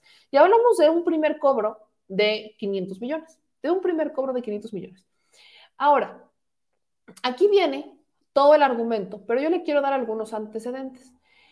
El asunto con todo esto es que la señora Angélica Fuentes tenía desde 2012 sin pagar impuestos. Desde 2012 Angélica Fuentes no pagaba impuestos y utilizó diversas empresas fantasma para evadir este, el pago de las contribuciones. Entonces, hoy por hoy, la señora está, y la voy a buscar en Instagram, porque la señora hacía publicaciones hace unos días. Entonces, mientras la señora hace sus publicaciones en Instagram, se encuentra ilocalizable, por lo que no le han podido complementar el pago. La señora debe cerca de mil millones de pesos de impuestos que no ha pagado desde el 2012 y ha utilizado esquemas de desvío de recursos como son este tema de las, de las empresas fantasma para no pagarlo. Aquí quiero hacer una puntualización muy importante. Estos son los que se dicen empresarios. Por eso le digo que aquí en México ser empresario pareciera pues muy fácil, ¿no? Mientras no pagues impuestos y hagas empresas fantasmas para evadir el fisco y te vuelvas un gran filántropo y quieras evadir tus contribuciones a través de la deducción de impuestos, pues es, es el camino fácil para convertirse en millonario, es el camino fácil para convertirse en empresario. Y aquí tienen Angélica Fuentes, ¿no? Con sus fotos, ¿no? Esta foto es de hace seis días. Esta foto es de hace seis días. Y aparte me encanta porque todo lo pone en inglés y en español, ¿no? Porque, bueno, sabemos que es binacional y todo el tema. Pero vaya, hasta luego se piratean las frases, oiga. Se, se, ha, pirateado frases, ¿no? Yo aquí veía una en particular que decía, mana, leaders are not born, they are made. Angélica Fuentes. Mana, esa frase evidentemente no la dijo Angélica Fuentes. ¿No? Los, los líderes no se hacen, no nacen, se hacen. Pues sí, los líderes no nacen, se hacen, pero también pagan impuestos. Los líderes pagan sus contribuciones, los líderes son un ejemplo, no evaden las responsabilidades, Angélica Fuentes.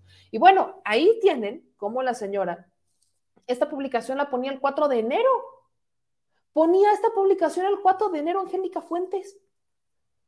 Y hoy le digo que sigue ilocalizable. La autoridad no ha podido complementar el cobro de los cerca de mil millones de pesos en impuestos que debe la señora porque desde el 2012, en la administración de Enrique Peña Nieto, se hizo legal este esquema de no pagar impuestos. Esto es de hace cuatro días, o sea, esta foto es de hace cuatro días, de Angélica Fuentes. Debe más de un mil millones de impuestos, de pesos en impuestos. Hay un embargo y no se, no se completa con, el, o sea, no se completa con este, con este embargo de las 50 empresas, no se completa el pago total, falta poquito menos de la mitad de lo que debe, como otros 400, 400 millones, o sea, más o menos para que me entiendan, faltan como 400 millones de pesos que pague. Entonces, la señora se encuentra ilocalizable y este creo que es un claro ejemplo de cómo es que han operado esta clase media aspiracionista, que con tal de aparentar pues evaden sus responsabilidades. Y me creo que quiero hacer un gran énfasis en, la fecha, 2012, en la llegada de la administración de Enrique Peña Nieto. O sea, sabemos que la administración de Enrique Peña Nieto no se pagaba impuestos porque Enrique Peña Nieto tenía un convenio con los empresarios que lo habían llevado al poder o que querían mantenerlo en el poder. Cualquiera, si lo llevaron o se integraron cuando ya estaba en el poder. Entonces, esa política era literalmente la de no pagas impuestos, no te preocupes. Y al final, ¿quién pagaba el impuesto? Porque créame, la autoridad tributaria siempre tiene el objetivo de recaudar, porque si no recauda, no tiene manera de hacer obra pública. Y si no tiene forma de hacer obra pública en administraciones pasadas, no tienes manera de comprar votos.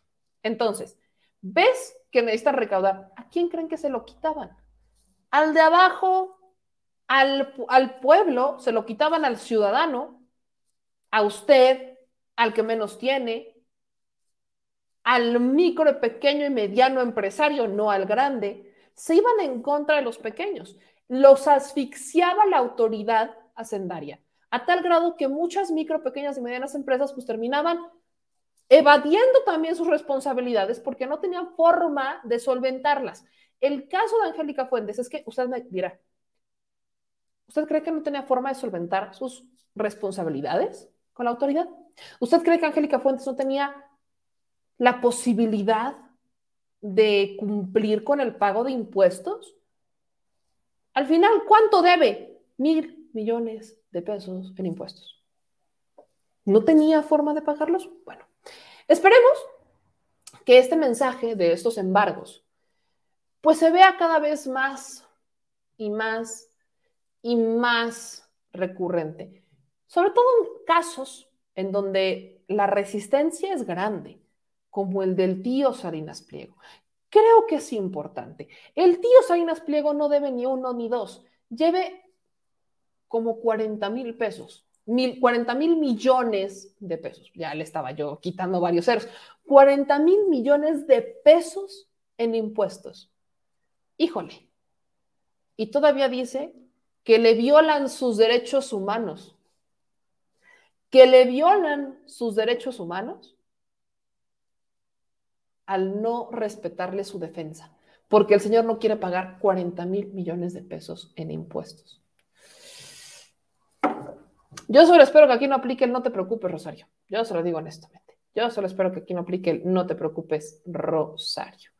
Pero, bueno, la señora ya no tiene nada que ver con las chivas, ya no, tiene, ya no tiene nada que ver con las chivas, pero no hasta fue escándalo como la señora dijo, ay, ya se murió, no se preocupen, hablando de Vergara, ya se murió, no se preocupe, ahí entro yo.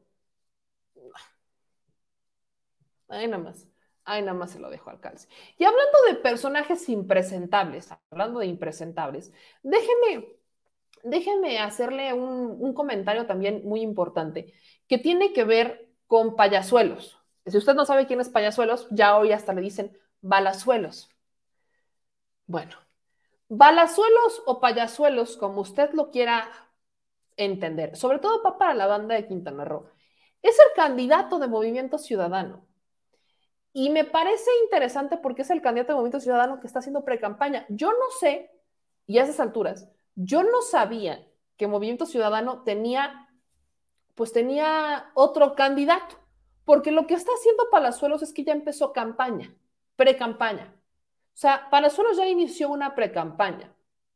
Ya estamos en tiempos de precampaña, siendo hasta donde yo me quedé, hasta donde yo, hasta donde yo me quedé, el candidato único de Movimiento Ciudadano en Quintana Roo para gobernar el estado. Entonces, este mister anda, anda desatado porque mientras él está haciendo una campaña muy al estilo Samuel García, por eso les digo, no subestimen ni Instagram ni TikTok. No subestimen estas dos redes sociales, porque Instagram y TikTok son redes de difusión que hoy por hoy, sobre todo TikTok, tienen una difusión muy rápida, los algoritmos se mueven muy rápidos y son capaces de influir en las mentes más débiles. Por eso tenemos que hacer mención del tema, porque realmente quieren influir en los, en los más débiles de mente. Entonces, Movimiento Ciudadano tiene esta tendencia, pero para Movimiento Ciudadano creo que es importante que hagamos alusión a quién es Roberto Palazuelos y sobre todo que lo hagamos de la propia voz de Payasuelos. ¿Por qué tendríamos que hacer? ¿Por qué tendría yo que andar hablando de Payasuelos? Porque si él solito se puede echar, él solito puede ayudarse. O sea, Palazuelos, Roberto Palazuelos es un personaje que Ahora sale a decir que eso del mi rey es meramente un personaje, ¿no? Que es un, este, pues, pues que es un rol, que él no es así. Dice Roberto Palazuelos, eh, y esa entrevista salió en un fragmentito con Loret de Mola, que es un hombre de Dios, que casi casi se despierta y dice que ama a Dios. Órale, va. Después dice Palazuelos que él es muy atento y que es eh, muy dedicado y que es muy amable y, que el tema del mi rey es meramente un, este, pues es un personaje porque es un nicho de mercado muy fuerte. Y ya, ok. Pero por otro lado, si retomamos la entrevista que tuvo con Jordi, ya tiene, creo que fue el año pasado la entrevista con Jordi, Roberto Palazuelos solito dice, o sea, no tiene empache en decir la cantidad de delitos que ha cometido. Y hablo de particularmente el de homicidio. O sea, no estoy hablando de que se drogara, porque yo creo en la rehabilitación, no estoy hablando de que eh, fuera un personaje que tocara fondo con adicciones y demás, porque yo sí creo en la rehabilitación. Pero estamos hablando de homicidio y lo presume como algo, o sea, lo, presume como si fuera un chiste. Escuche esto, escuche esto que lo comparto, que lo subió mi querida Lina Duarte. Y es que, mire, vale la pena escuchar nada más un fragmentito de cómo narra Roberto Palazuelos el día en que asesinaron a una persona, en que hubo un homicidio, en que mataron a una persona porque agarró una pistola y al señor le gusta disparar. Al señor le gusta disparar. Escucha esto. A tocar ahí. Yo traía una, una 380 con una aportación de la Secretaría de la Defensa, que es el calibre que puedes portar. Traía un teniente del ejército con una 9 milímetros de uso exclusivo y traía un amigo mío colombiano mafiosón con otra. O sea, antes de hablar del amigo colombiano mafiosón, porque Vives en Quintana Roo, mi hermano, y tienes amigos colombianos mafiosones. No estoy estigmatizando, él lo dijo. Usando armas de uso exclusivo del ejército. Disculpe, eso es un delito. O sea, utilizar arma de uso exclusivo del ejército es un delito. Pero, evidentemente, Roberto Parazuelos, al amparo del poder, al amparo del poder, no le ha pasado absolutamente nada. Ahí lo tienen. No le ha pasado absolutamente nada. Pero, espérese. Ahí sigue. Otra nueve, este, más chueca que, que él, güey. ¿No? Y entonces llegamos y se arma el show y la madre, y cuando estamos tocando, abren la puerta y pa, nos tiran dos madrazos al aire y nos encañonan con una pinche pistolita 22, un gordote, güey. Y puta, pues yo con mi conocimiento jurídico dije, este güey ya le jaló, trae pólvora, si me lo chingo, es legítima defensa. O sea, tenemos a un tipo que dice, este güey ya disparó al aire, ya trae pólvora, si le hacen las pruebas, me lo chingo, porque puedo perfectamente argumentar que estoy en la legítima defensa. Banda de Quintana Roo, ¿quieren esto como su gobernador? Movimiento Ciudadano, tanto se quejaba Movimiento Ciudadano, tanto se queja Movimiento Ciudadano de que un, un, un abusador o un violador no va a ser gobernador. Bueno, tampoco debería de serlo un homicida. No, esto no debería de serlo. Perdón, perdone usted, pero ¿esto puede ser candidato? O sea, ¿este personaje puede ser candidato? Espérese. Y pues de repente veo que se estaba agarrando con el de la puerta y la chingada. Se armó una puta balacera, Jordi. No, matamos a dos cabrones.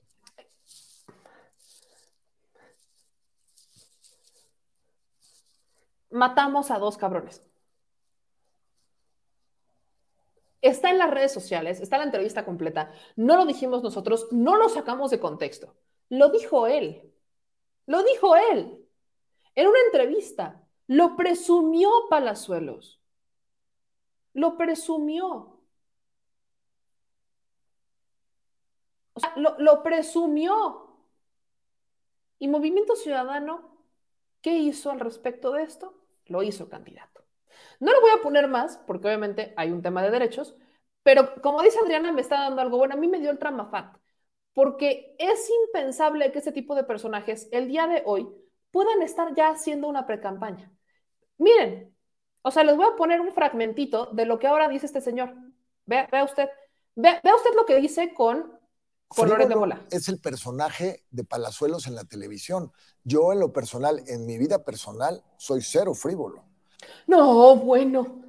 Eh, y Pérez es cero frívolo y nada, le faltó decir, y súper modesto, súper modesto. Vea, escucha, escucha este otro fragmentito. Yo soy una persona súper atenta, súper educado y soy cero frívolo. Soy una persona muy cercano a Dios. No, mi rey. Mi rey es un personaje. O sea, de verdad, ahora chi- chutes esta. Me agarraste leyendo un libro que Escuchen la música de fondo, que es lo peor del caso. O sea, le voy a poner unos segundos, pero escuchen la música de fondo, que es la del gladiador. Tantito lo voy a poner. eh, justamente Napoleón siempre cargaba en sus batallas. Te quiero hacer una pregunta. A ver, respóndeme con lo primero que se te venga a la mente. Venga, ¿Qué es lo primero que piensas cuando despiertas? en Dios. ¡Ay, no! Me va a dar algo. Me va a dar algo. O sea, una persona que agarra un arma y que dice, este güey ya dispara al aire, ya trae pólvora, me lo chingo, lo primero que piensa es en Dios. Hay muchos dioses. ¿En cuál? Yo pregunto, ¿no? ¿En cuál? No, yo no sé. ¿En cuál? O sea, el Chapo también es religioso. Tienen un santo los narcos.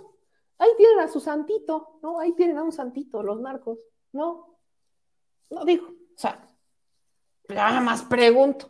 Que Dios, el dinero, el dinero podría ser su Dios perfectamente. El, dinero podría ser- perfectamente podría ser su Dios. Pero, miren, bien dice Héctor Moret, y eso es algo con lo que tenemos que tener todo. Por, eso hablo del tema. Porque este hombre, y, y me voy a aventar TikTok sobre esto, porque efectivamente hay joven que es de mente débil y que no recuerda, que no tiene ni siquiera el conocimiento sobre la historia y los antecedentes y se deja llevar por ese tipo narcisista.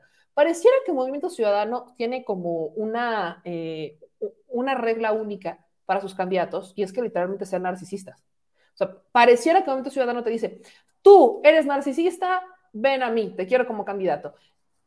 O sea, prácticamente es, tú eres narcisista y te gusta manipular a la gente a través de las redes sociales, ven a mí, que yo te tomo en mis brazos. Pareciera que es, literalmente, como la, la, constante del movimiento ciudadano, pero este es el caso con Roberto Palazuelos, o sea, se dice un hombre de Dios. Mi hermano, no es que no te quiera creer, o sea, no, no, es que no te quiera creer, yo creo mucho en la conversión, yo creo mucho en que la gente, pues, pues bueno, este, puede querer enmendar sus errores, pero tengo muchas dudas sobre su conversión. Tengo muchas dudas sobre su conversión. Sobre todo, sobre todo cuando vemos que estos personajes, insisto, de verdad quieren convencer a la gente. Por eso hacemos estos videos. Pero vaya, aquí me dicen, o sea, aquí me dicen en los comentarios, los ideales los unen. Yo le pregunto, ¿qué hace Dante Delgado al respecto? Dante Delgado ya ha dicho algo. No, Dante Delgado está ocupadísimo intentando sacar a su amigo eh, José Manuel del Río Virgen de prisión.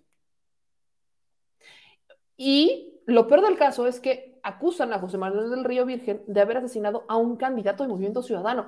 Lo mejor que pudo haber hecho Movimiento Ciudadano en este momento era echarse para atrás. O sea, Movimiento Ciudadano lo que tuvo que haber hecho, lo mejor que pudo haber hecho es, va, te quiero ayudar, te pago el mejor abogado. Tenemos, hacemos la vaquita o yo pongo la lana, como quieran. Te pago al mejor abogado para que te defienda y que, que te demuestre inocente. Y me hago para atrás. Eso perfectamente lo pudo haber hecho Movimiento Ciudadano y se lo va, jalo pero está intentando literalmente sacar a José Manuel del Río Virgen y por otro lado está candidateando a un delincuente, confeso y mediático. Y lo peor es que cuando se acordarán ustedes que Roberto Palazuelos hizo un comentario la semana pasada respecto a que cuando él fuera gobernador, pues él de armas tomar aquí sus chicharrones truenan y que iba a poner una lista negra casi casi a la prensa que estaba en su contra porque ya se victimizó. Y entonces dijo, dijo Roberto Palazuelos que los medios habíamos malinterpretado sus declaraciones. Mi hermano, creo que no hay manera de malinterpretar lo que dijiste con Jordi. O sea, no hay manera de malinterpretar lo que dijiste con Jordi al respecto de utilizar armas de uso exclusivo del ejército con permiso de la Sedena, que no lo deberías de tener, pero bueno, ¿por qué no lo debería de tener? A mi parecer, a mi parecer, creo que es una persona que aunque sepa usar el arma, creo que es una persona que es peligrosa con un arma. Por eso nada más.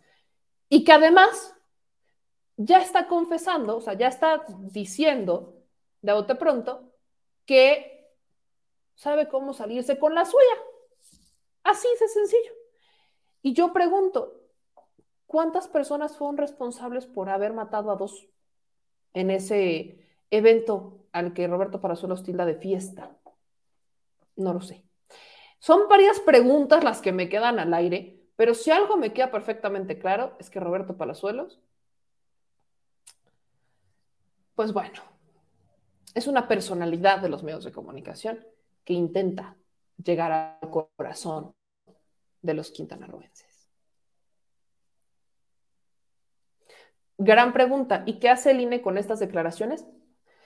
Eh, no, tiene atribuciones como tal, ahí es la Fiscalía especializada en delitos electorales, pero no se ha emitido ningún delito electoral todavía.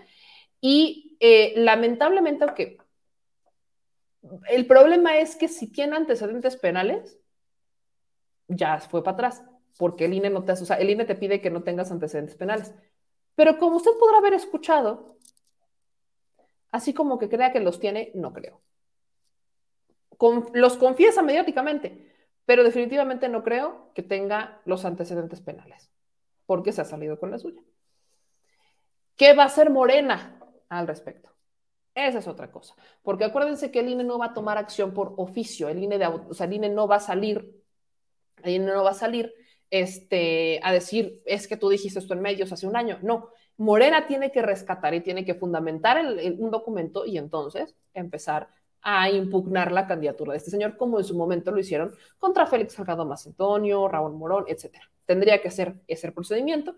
Vamos a ver qué pasa, pero yo ahí se lo dejo para que usted no, o sea, si usted vive en Quintana Roo, por favor, no le cuesta nada, literalmente, googlear a Roberto Palazuelos. No le cuesta nada y va a encontrar declaraciones como esta y peores, y peores, digo.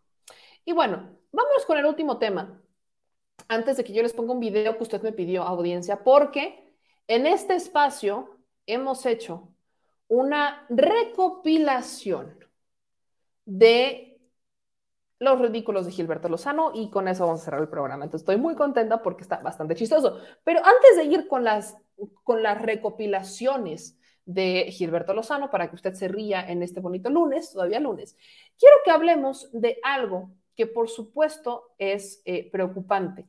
¿Y a qué me refiero? ¿A qué me refiero? Estamos hablando de una nota que salió en la crónica, en donde hablan, es algo que yo ya les he estado avisando, se los he estado repitiendo bastante y tiene que ver con los centros de asistencia social, con los albergues. Nosotros, eh, el productor vio la nota y la nota llevaba unas fotografías en donde eh, pues estaban exhibiendo a unos menores en un pésimo estado pésimo estado, en un albergue que dependería de la Ciudad de México, del gobierno de la Ciudad de México. Entonces, mira, sacamos esta nota en The Mexico News, en donde, pues aquí le, hacemos, le ponemos esto comparativo. Nace la nota en donde eh, argumentan que la CNDH calla el asunto, en donde presuntamente estarían amarrando, estrangulando y tomando fotos humillantes a niños en albergues del gobierno. La nota que publicó la crónica Dice que funcionarios de áreas especializadas, se supondría, para menores, fueron denunciados ante la Comisión Nacional de Derechos Humanos por agresiones extremadamente graves a los chicos que deben proteger. El Instituto de Atención a Poblaciones Prioritarias de la Secretaría de Inclusión y Bienestar Social de la Ciudad de México está en el centro de las irregularidades documentadas con textos oficiales y fotografías. Se trata de varias denuncias que habrían hecho gente que está dentro, o sea, personas que trabajan dentro, en donde señalan excesos en los que incurren varios funcionarios y publican fotografías, ellos... Eh, nosotros les pusimos ahí el blur para que no se vean, pero publican estas fotografías en donde mientras de trabajo oficiales refieren igualmente casos en los que menores problemáticos son sometidos tomándolos del cuello o pateándolos. Hay fotografías de ello y otras fotos muestran el momento en el que está dando una sustancia a una pequeñita aparentemente dormida e inconsciente. Esta nota de la crónica, aquí hay este, fotos, está el screenshot de un chat de WhatsApp en donde ponen la foto de una pequeña en donde dicen, buenos días Christopher, está en CC por agresión y mal comportamiento, se deja en contención o puede ir a desayunar. Y le responden, hay que hablar con él, si ya está dispuesto a cooperar, que vaya a desayunar. O sea, amarraron a un niño presuntamente por un mal comportamiento y por agresión. Y están diciendo, si va a cooperar, entonces puede desayunar. Entonces, si no va a cooperar, ¿no va a desayunar el niño? Cuando hablamos de niños que están en centros de asistencia social, ya sea públicos o privados, estamos hablando de víctimas, de abandono, de bote pronto. Eh, y hoy dije bote pronto muchas veces, ¿verdad? Bueno, mi buletilla de hoy. Estamos hablando de niños que son víctimas víctimas de alguna agresión, que son víctimas de violencia o que son víctimas de abandono. Y por ende, no va a ser fácil tratar con ellos. Por eso es que el personal es importantísimo y es valiosísimo ahí dentro, que esté capacitado, que sean psicólogos, psicólogos que estén realmente formados para atender y con especialidad para atender a niños con violencia. El psicólogo no puede haber venido de una vida de violencia porque entonces no va a cumplir con su trabajo y eso no ha pasado. Ese es un problema constante que no solamente está en la Ciudad de México, sino que está en muchos, muchos albergues en todo México. Entonces, en la publicación señalan que esa situación la llevaron a la Comisión de Derechos Humanos de la Ciudad de México desde noviembre y que no se había actuado hasta la publicación de la nota. ¿Qué es lo que pasa? Bueno, después de, la, después de que publican la nota, la borran, la borran y quitan todas las fotos. Estas fotos que nosotros logramos rescatar, las quitan, quitan estas imágenes y redactan una nueva nota en donde ya ponen el primer comunicado que manda el gobierno de la Ciudad de México, que nosotros ya pusimos en la nota. Bueno, el gobierno de la Ciudad de México, el 6 de febrero, dice lo siguiente. Un equipo multidisciplinario del DIF Ciudad de México investiga denuncias sobre presunto maltrato de niños en albergues. Y aquí relatan que la directora general del Sistema para el Desarrollo Integral de la Familia en la Ciudad de México, Estela Damián Peralta, informó que ya se atiende la denuncia relacionada con el presunto maltrato de albergues en el Instituto de Atención a Poblaciones Prioritarias IAPP. Eh, al respecto, reveló que este asunto está a cargo de un equipo multidisciplinario encabezado por Edith Hernández Segura, directora de atención a niñas, niños y adolescentes en situación de vulnerabilidad, en situación de riesgo, desamparo y de centros de asistencia social, instancia adscrita a la Dirección Ejecutiva de la Procuraduría de Protección de Derechos Niños niños y adolescentes en la Ciudad de México. Es un grupo que cuenta con el apoyo de psicólogas y trabajadores sociales, quienes entrevistaron a cada uno de los 10 niños que se encontraban en el Centro de Asistencia Social San Bernabé, el cual se encuentra en remodelación indicó que debido a las obras que se realizan en este centro San Bernabé el pasado 11 de enero, los niños fueron reubicados en el Centro de Asistencia Social e Integración Social CAIS Techo, ubicado en Iztacalco. Entonces, estaban los niños en un centro de asistencia social, lo están remodelando y por la remodelación los trasladan a otro.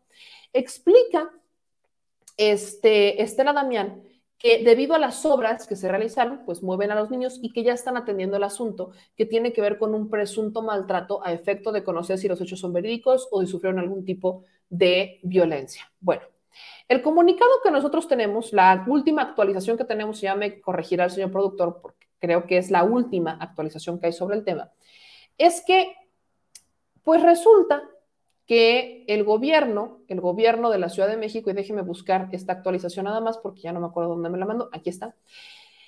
Lo que dice la Comisión de Derechos Humanos de la Ciudad de México es que ya documenta esta queja al respecto de la atención a niños, niñas y adolescentes en el CAIS San Bernabé. El día de ayer, cuando difunden esta nota, pues entran todos en acción. Y la Comisión de Derechos Humanos confirma que recibió esta queja, que recibió la queja de cómo tener a los niños desde el 30 de noviembre. Ahí va mi crítica. Desde el 30 de noviembre saben cómo están los niños. Argumenta la Comisión de Derechos Humanos que las personas usuarias de ese centro de asistencia viven en condiciones deplorables, a lo que se suma la insuficiencia de personal para su atención, acoso laboral al personal existente, así como hechos de maltrato a niños, niñas y adolescentes. La queja es atendida por la cuarta visitaduría general de este organismo, misma que abrió una etapa de investigación correspondiente. La primera semana de diciembre se envió la primera solicitud de información a la Secretaría de Inclusión y Bienestar Social. Y es importante señalar que los niños, niñas y adolescentes relacionados con estos hechos dejaron de residir en San Bernabé desde el 11 de enero, día que fueron trasladados a otro centro de asistencia social. La dirección de, eh, de, la Comisión de Derechos Humanos de la Ciudad de México está realizando entrevistas para documentar la situación y resulta relevante mencionar que actualmente se verificó que salvaguarda, la salvaguarda de la identidad personal de los 10 niños y adolescentes ya está en curso. En el transcurso de la semana se va a concluir el análisis de los expedientes y otros materiales como el fotográfico para deslindar responsabilidades. Resumen ejecutivo. Desde el 30 de noviembre saben que estos niños que están en San Bernabé son maltratados. Desde San Bernabé son maltratados y de San Bernabé los mandan a otro centro de asistencia social que depende del gobierno de la Ciudad de México. Ahí los mandan por la remodelación de San Bernabé y ahí también los maltratan. Eso es lo que se documenta. O sea, lo que tienen que investigar las autoridades es que los niños vienen siguiendo un maltrato desde que están en este centro de asistencia social. ¿Cuál es el problema con todo este tema? Y es a lo que me refería en la última mañanera que asistí con el presidente Andrés Manuel López Obrador, cuando le hablo sobre los centros de asistencia social. No están regulados. En la ley de asistencia social obliga a todos los centros a que estén inscritos en un registro nacional. A todos, todos absolutamente. ¿Para qué? Bueno, a raíz de los escándalos del Mamá Rosa, a raíz de los escándalos de la ciudad de los niños, de la Villa de las Niñas y de muchos otros que ocurrieron en México entre 2014 y 2016, que venían ocurriendo desde antes, pero que se hicieron tendencia entre 2014 y 2016, se crea la Ley General de los Derechos para Niños, Niñas y Adolescentes. Y con eso también se crean y se hacen modificaciones en la Ley de Asistencia Social. ¿Qué es la modificación principal que se hace? Que se obliga a todos los estados a registrar en este listado nacional todos y cada uno de los centros de asistencia social que están trabajando en el estado. ¿Qué es lo que pasa? Bueno, solamente 10 estados han realizado registros y ellos están hasta incompletos. Particularmente hablemos del caso de Nuevo León, por ejemplo. Nuevo León sí tiene registros, pero todos los registros de Nuevo León son privados. Ningún albergue público del estado de Nuevo León está registrado. Pero vámonos a Yucatán. En Yucatán no hay un solo albergue registrado, sea público o sea privado. No existe. La Ciudad de México tiene registrados, pero déjenme también decirles que no son todos. Entonces, no cumplen con la primera regla, que es que, estén todos en un registro. Actualmente solo hay 128 registros en este censo nacional. O sea, en esta obligación nacional solamente hay 128 registros, nada más.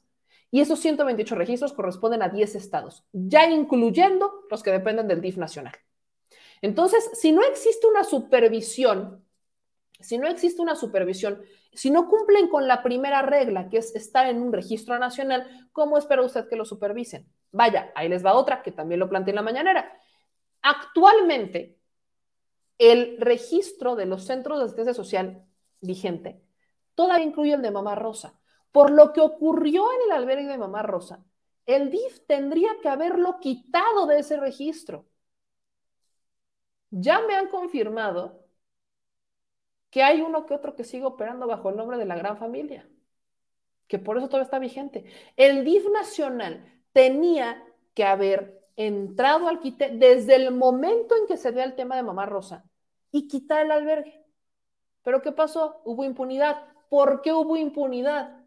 Que no se les olvide que los políticos han invertido, le han donado dinero a estos centros de asistencia social, en donde efectivamente los millones de pesos que los donaban, porque daban millones de pesos, Martita Saguna, el de Mamá Rosa, donaba millones de pesos, además de lo que el gobierno federal le daba al albergue de Mamá Rosa, no se ve reflejado porque los menores están en un, estaban en una condición de hacinamiento y además era una red de trata.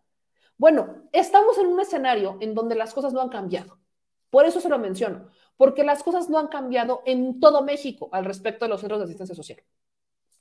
Los involucrados en esos escándalos del albergue de, la mamá, de Mamá Rosa, en el de la ciudad de los niños y todo eso, todos los involucrados, apenas uno que otro ha sido sancionado y en el 2020. 2020. O sea, han pasado entre cuatro y seis años de los hechos para que empiece a haber sanciones a uno que otro personaje relacionado con estos albergues. Entonces, aquí sí quiero hacer muy clara, en donde esto no solamente es un tema que atañe a la Ciudad de México, sino que es algo generalizado porque no existe una supervisión de los centros de asistencia social. Las supervisiones son lentas incluso, porque aparte con pandemia se alentan más, porque te dicen es que no podemos ir porque es pandemia, o te retrasan la supervisión porque es pandemia. Tan solo el año pasado, el DIF nacional realizó 10 supervisiones extraordinarias a centros de asistencia social por denuncias.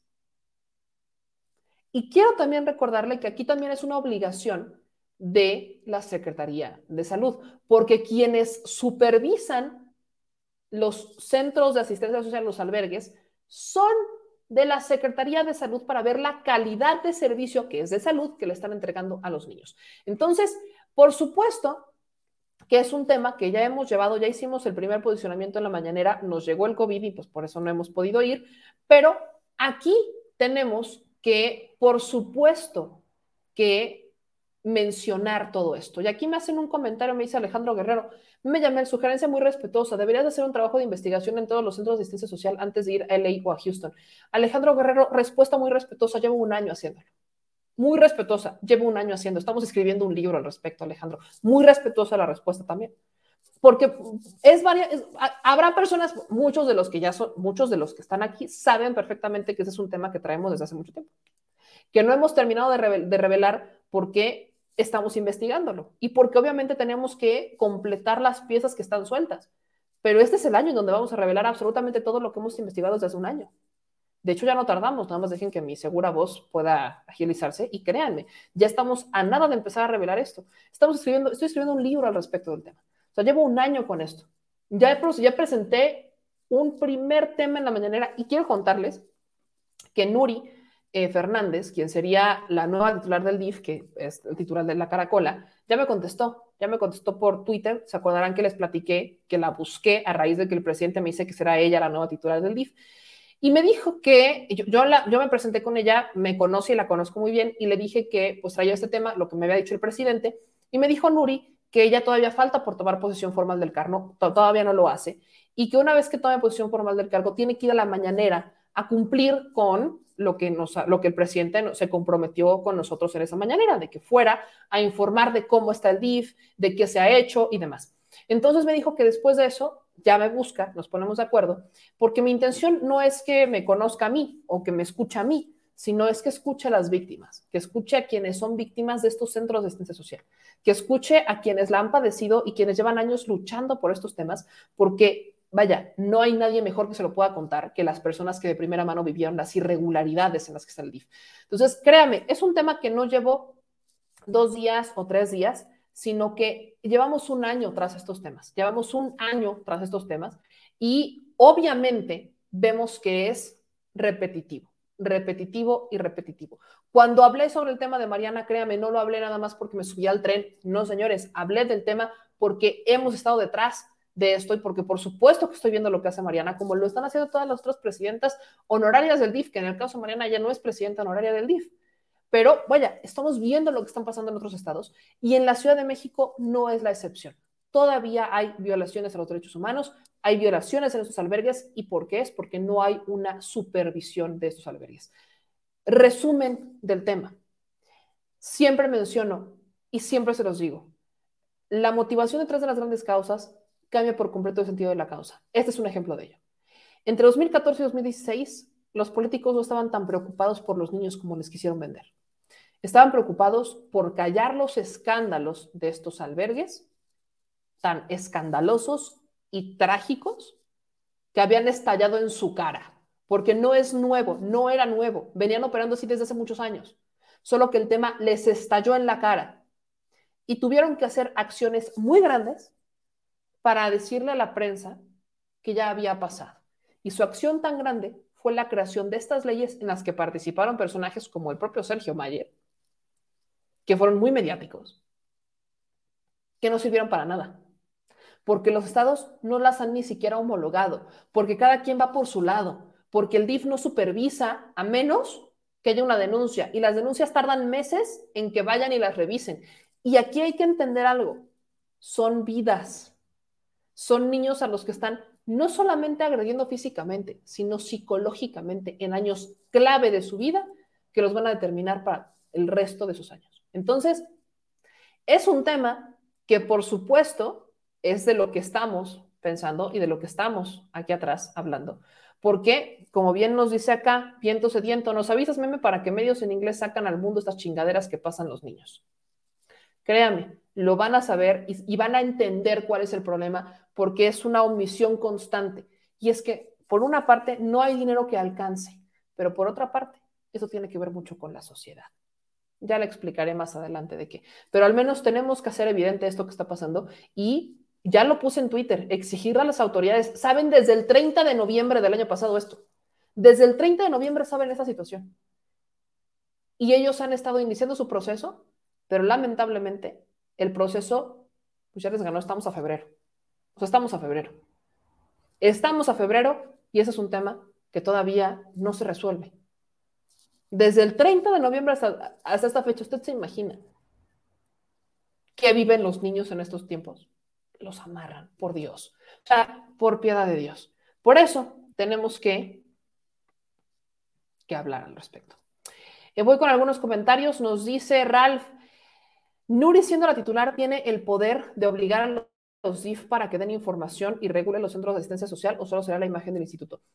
Los DIF estatales son autónomos, esa bandera de autonomía, bueno, ya sabemos en qué deriva, pero el DIF nacional tiene la facultad de no intervenir porque no es una intervención, siempre tiene que respetar la autonomía, pero sí existe un argumento bajo el cual el DIF tiene, una, o sea, tiene el poder de supervisar o de meter mano en los DIF estatales. O sea, sí puede hacerlo mediante el de sugerencia, porque existe ahí en la, en la, orgánica del DIF, existe un argumento donde dice que el DIF, o sea, los DIF estatales tienen la eh, obligación de mantener un contacto directo con el DIF nacional y el DIF nacional de eh, darles las herramientas a los DIF estatales para que ellos puedan coadyuvar, o sea, que al final están unidos. Son autónomos, pero están unidos de alguna manera. Entonces, obligarlos no puede, pero sí presionarlos. O sea, eso sí puede obligarlos, no porque no puedes obligar a alguien que tiene una autonomía. Es el problema que tenemos con las universidades, es el problema que tenemos con el INE, por ejemplo, e incluso con la fiscalía. Pero el DIF sí puede iniciar una presión de, oye, me voy a sentar, lo que hizo Nuevo León,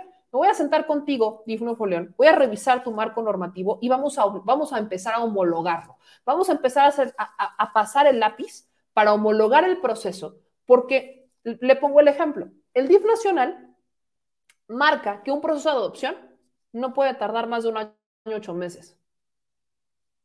¿Pasa eso? No. No pasa. Porque hay mucha burocracia y porque también hay mucho favoritismo y porque hay mucha corrupción y mucha impunidad. Hay modificaciones que se tienen que hacer a la ley. Modificaciones claras que se tienen que hacer a la ley. Pero ¿sabe qué me preocupa? ¿Usted se imagina quién está en la comisión de la infancia en la Cámara de Diputados? Eh, Margarita Zavala. Sí, sí, sí, sí, es un, es un tema muy hipócrita, pero bueno, Margarita Zavala, que también por ahí me dijeron que la señora en su momento dijo que, que, el tema de los niños no vendía, está en la Comisión de la Infancia, la Comisión de la Niñez en la Cámara de Diputados. La señora de la guardería ABC, de los familiares de la guardería ABC, está en la Cámara de Diputados, en la Comisión de Infancia. Eh, pero los niños no venden, ¿no? Cuéntame una de vaqueros. Pero bueno, no queremos terminar con una mala nota, no queremos terminar con una mala nota, no queremos terminar enojados, por supuesto que no, así que vamos a terminar de una manera muy alegre. Usted en la mañana me pedía que hiciéramos un video sobre todas las eh, fallas de Gilberto Lozano. Y aquí yo le repito, no es, no es que este, pues que aquí nos pongamos a, a complacer a todos, ¿verdad? Pero de vez en cuando de vez en cuando hay complacencias. Y lo que sí pasa es que escuchamos sugerencias. Así que con ustedes les dejo una recopilación que hicimos de algunos momentos memorables hasta el momento de Gilberto Lozano del Frena, que vienen siendo un reflejo de la oposición mexicana en este país. Compártalo, por favor, se los voy a subir a Twitter, ahí, se los voy a subir a todos lados, pero compartan estos memorables momentos, porque vale la pena. Dicen por ahí, recordar es volver a vivir. Y qué bonita manera de, terminar el lunes. ¿no? Recordar es volver a vivir. Con ustedes, los mensajes del universo que no más no quieres entender, hijo.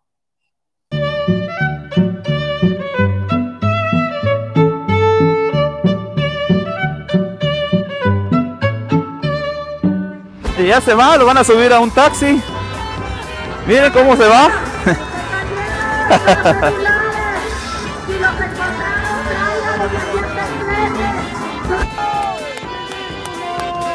Están volando las casas de campaña está, no sea, en serio, esto está increíble. No puede ser posible esto. En los, fíjate lo que te voy a decir, es bien importante decir, es bien importante decir, es bien importante decir, es bien importante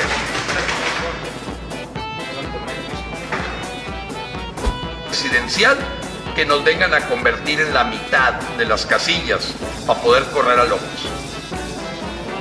López ayer se refirió a mí en la mañanera. Me está echando encima a todos sus perros de la disidencia controlada. Me voy a permitir presentarles lo que dijo López ayer, que por cierto se le están acabando sus días al señor López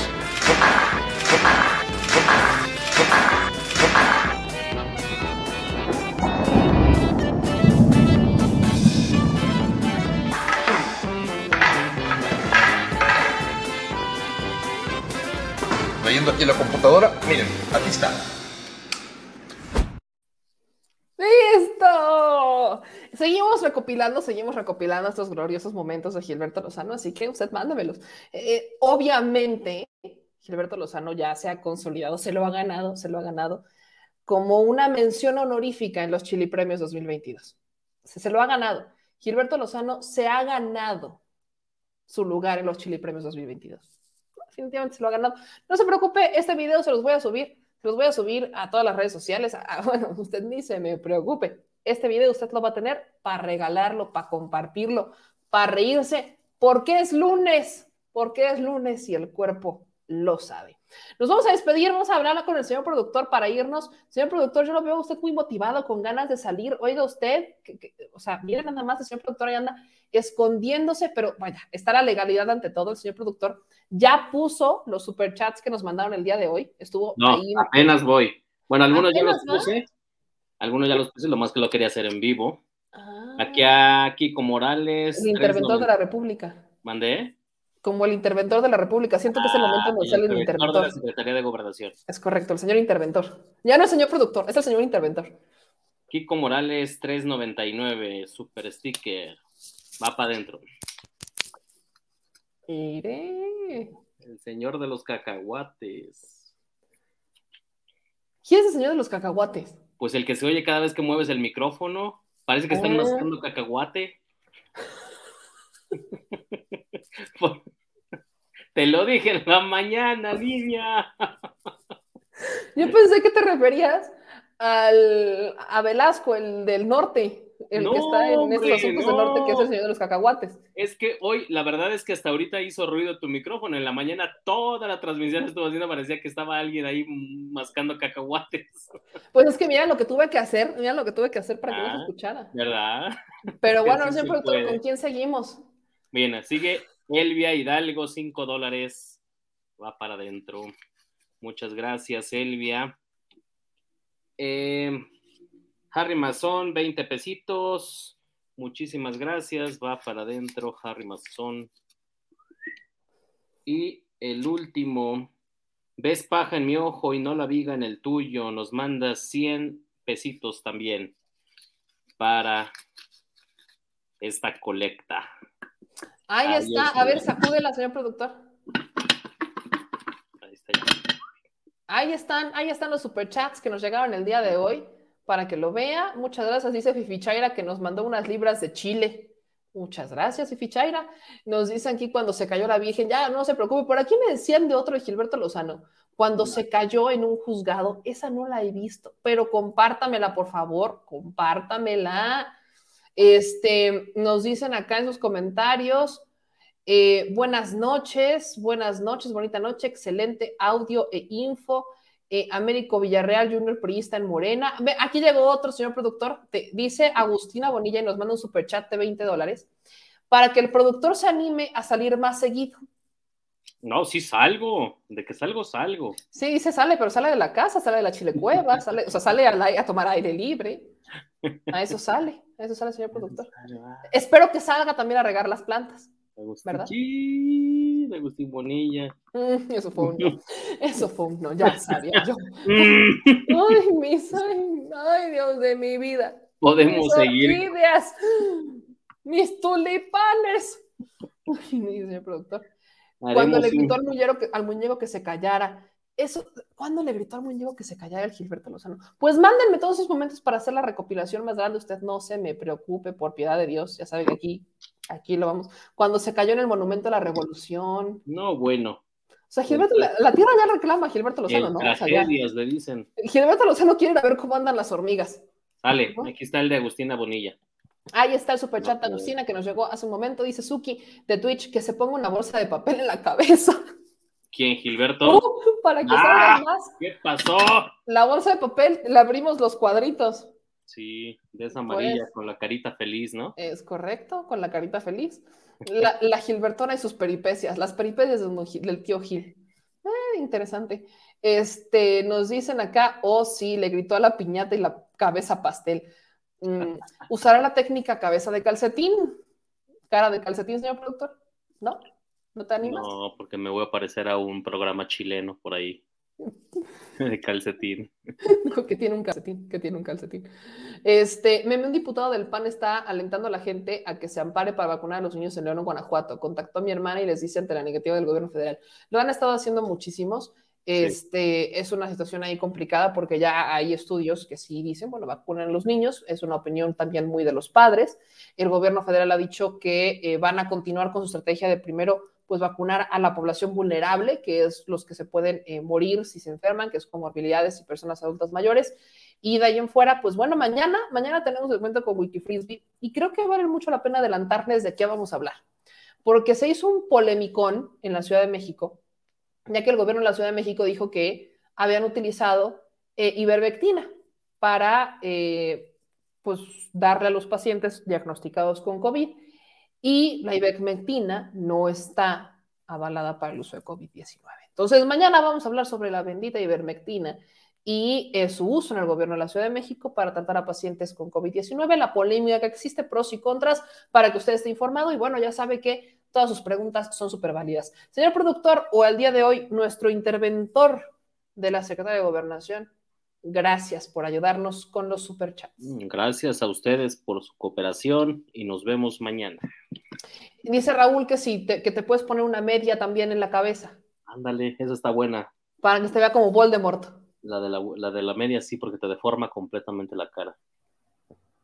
Eso está muy interesante. Más, Bueno, más de lo que yo- ok, muy interesante, señor productor, pero bueno, muchas gracias. Está buena, muchas está gracias. buena. Este, dice, agita la alcancía de los superchats, producer, no alcancía de los alimentos, dice José Maldonado. Pues ahí está, ahí están agitándolo y ya casi, ya casi llegamos a la meta. Yo creo que una semanita y media más, Sí, todavía, todavía aguanta. todavía, todavía, todavía, hay espacio, todavía hay espacio. Pues prepárense porque estamos próximos a irnos. Muchas gracias, señor productor. Nos vemos el día de mañana. Nos vemos mañana, gracias. Señor productor tiene como voz de locutor de radio, ¿verdad? Sí, ya lo había pensado. Pero bueno, ya nos vamos, señoritos. Muchas gracias a todos por compartir y por estar con nosotros en el programa del día de hoy. No se les olvide que si usted se pierde el programa o que lo quiere escuchar o que le quiere pausar y lo quiere escuchar a lo largo del día, lo puede poner en Spotify y en Apple Podcast. Entonces no hay pierde. Hagan listas de reproducción, pongan ahí y sus episodios favoritos y próximamente estaremos dándoles cada vez más sorpresas, sobre todo en los podcasts. Yo soy Meme Yamel, ya saben que me encuentran en todas las redes sociales como arroba saben que no hay falla y que aquí nos vemos de nuevo mañana, el detrás de la mañanera. Yo les mando un beso, descansen y ahora sí, relájense, relájense y como de que no, en un ratito más les subo otra vez ese videito de el Gilberto, el tío Gilberto y sus peripecias. Mándenme por Instagram, por Twitter, por correo electrónico, por Telegram, los videos que quieren que integremos en esta bonita recopilación de las peripecias del tío Gil, un reflejo de la oposición mexicana. Nos vemos mañana, descansen, un beso a todos. Señor productor, ¿cierra usted o cierro yo? ¿Cierro yo? Es que, señor productor, o sea, ah, me haces así, pues no, no sé leer tu boca, porque aparte. Tú, excelente. Cierra el señor productor, que está haciendo como orangután, casi, casi. Entonces, nos vemos mañana, descansen, les mando un beso. Suscríbanse, activen las notificaciones, manitas arriba. Adiós. Si estás en Puebla y qui- Si estás en Puebla Oh, pues. Si estás en Puebla y quieres un café que de verdad sepa a café, ve a Georgian Café. Vas a encontrar postres, variedad de cafés y tés, pero sobre todo un precio justo y sabor inigualable. Por la pandemia, su servicio es solo para llevar, pero de verdad no te lo puedes perder.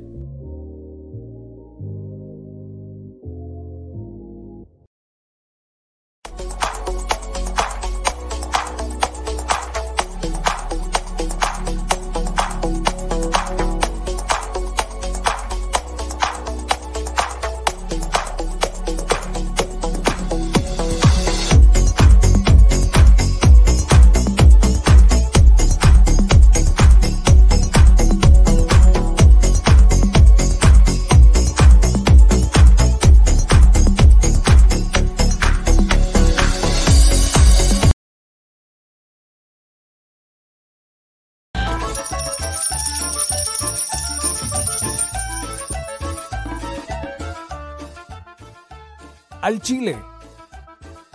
Recuerda que una forma de apoyar nuestro proyecto e impulsarnos a generar más y mejor contenido es a través de los superchats en nuestras transmisiones en vivo.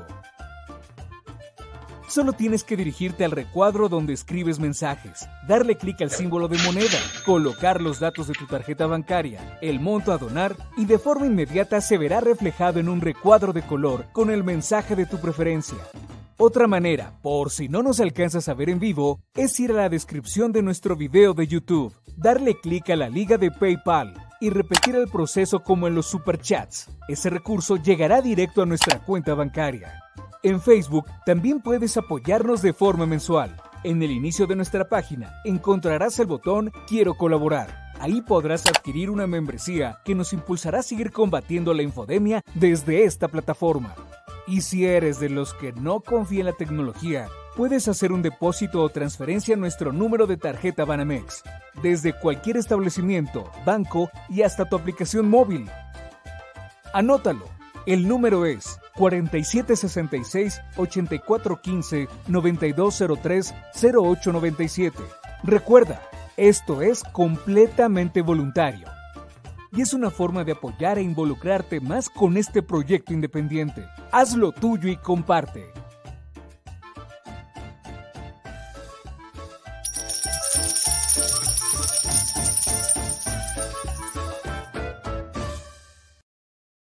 Al chile, la indiferencia es el peor enemigo de todos y más de los animales. Los últimos datos del INEGI señalan que en México existen cerca de 18 millones de perros y alrededor del 70% viven en las calles, es decir, casi 13 millones han sido abandonados, extraviados o nacieron en las calles. Esto posiciona a México como el primer país de América Latina con mayor índice de perros abandonados y también con mayor indiferencia al tema. El abandono es un fenómeno que afecta a perros y gatos de todo tipo, no entiende de edades o de razas, el 20% de perros y el 11% de gatos abandonados son de pura raza, mientras que el resto son mestizos. Por otro lado, la mayoría de perros y gatos llegan al refugio en la edad adulta, aunque también son recogidos cachorros y animales de edad avanzada. El maltrato animal también está presente y nuestro país aún está en pañales, pese a que se está comenzando a legislar para crear sanciones más severas a quienes cometan ese tipo de delitos. Por eso es importante la participación ciudadana y pedimos tu ayuda. Es hora de dejar de callar y ayudar a darles voz a quienes siempre están ahí para darnos una patita. Educar, esterilizar, identificar, reflexionar y adoptar es básico para revertir la tendencia. Pero si tú no tienes la posibilidad de adoptar o rescatar, ayuda a diferentes organizaciones que ya lo hacen. Angelitos peludos,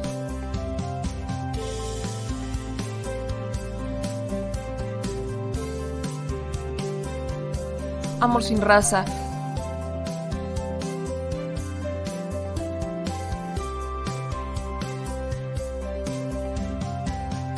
Puebla.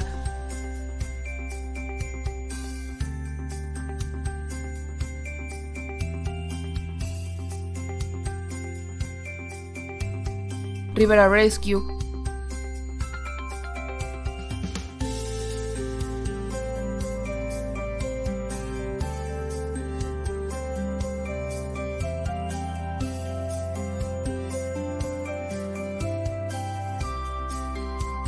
Voz Animal MX.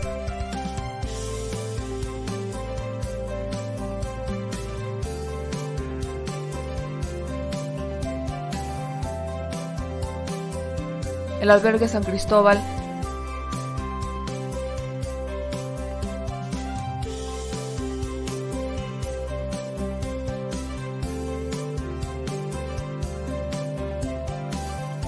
Fundación Toby.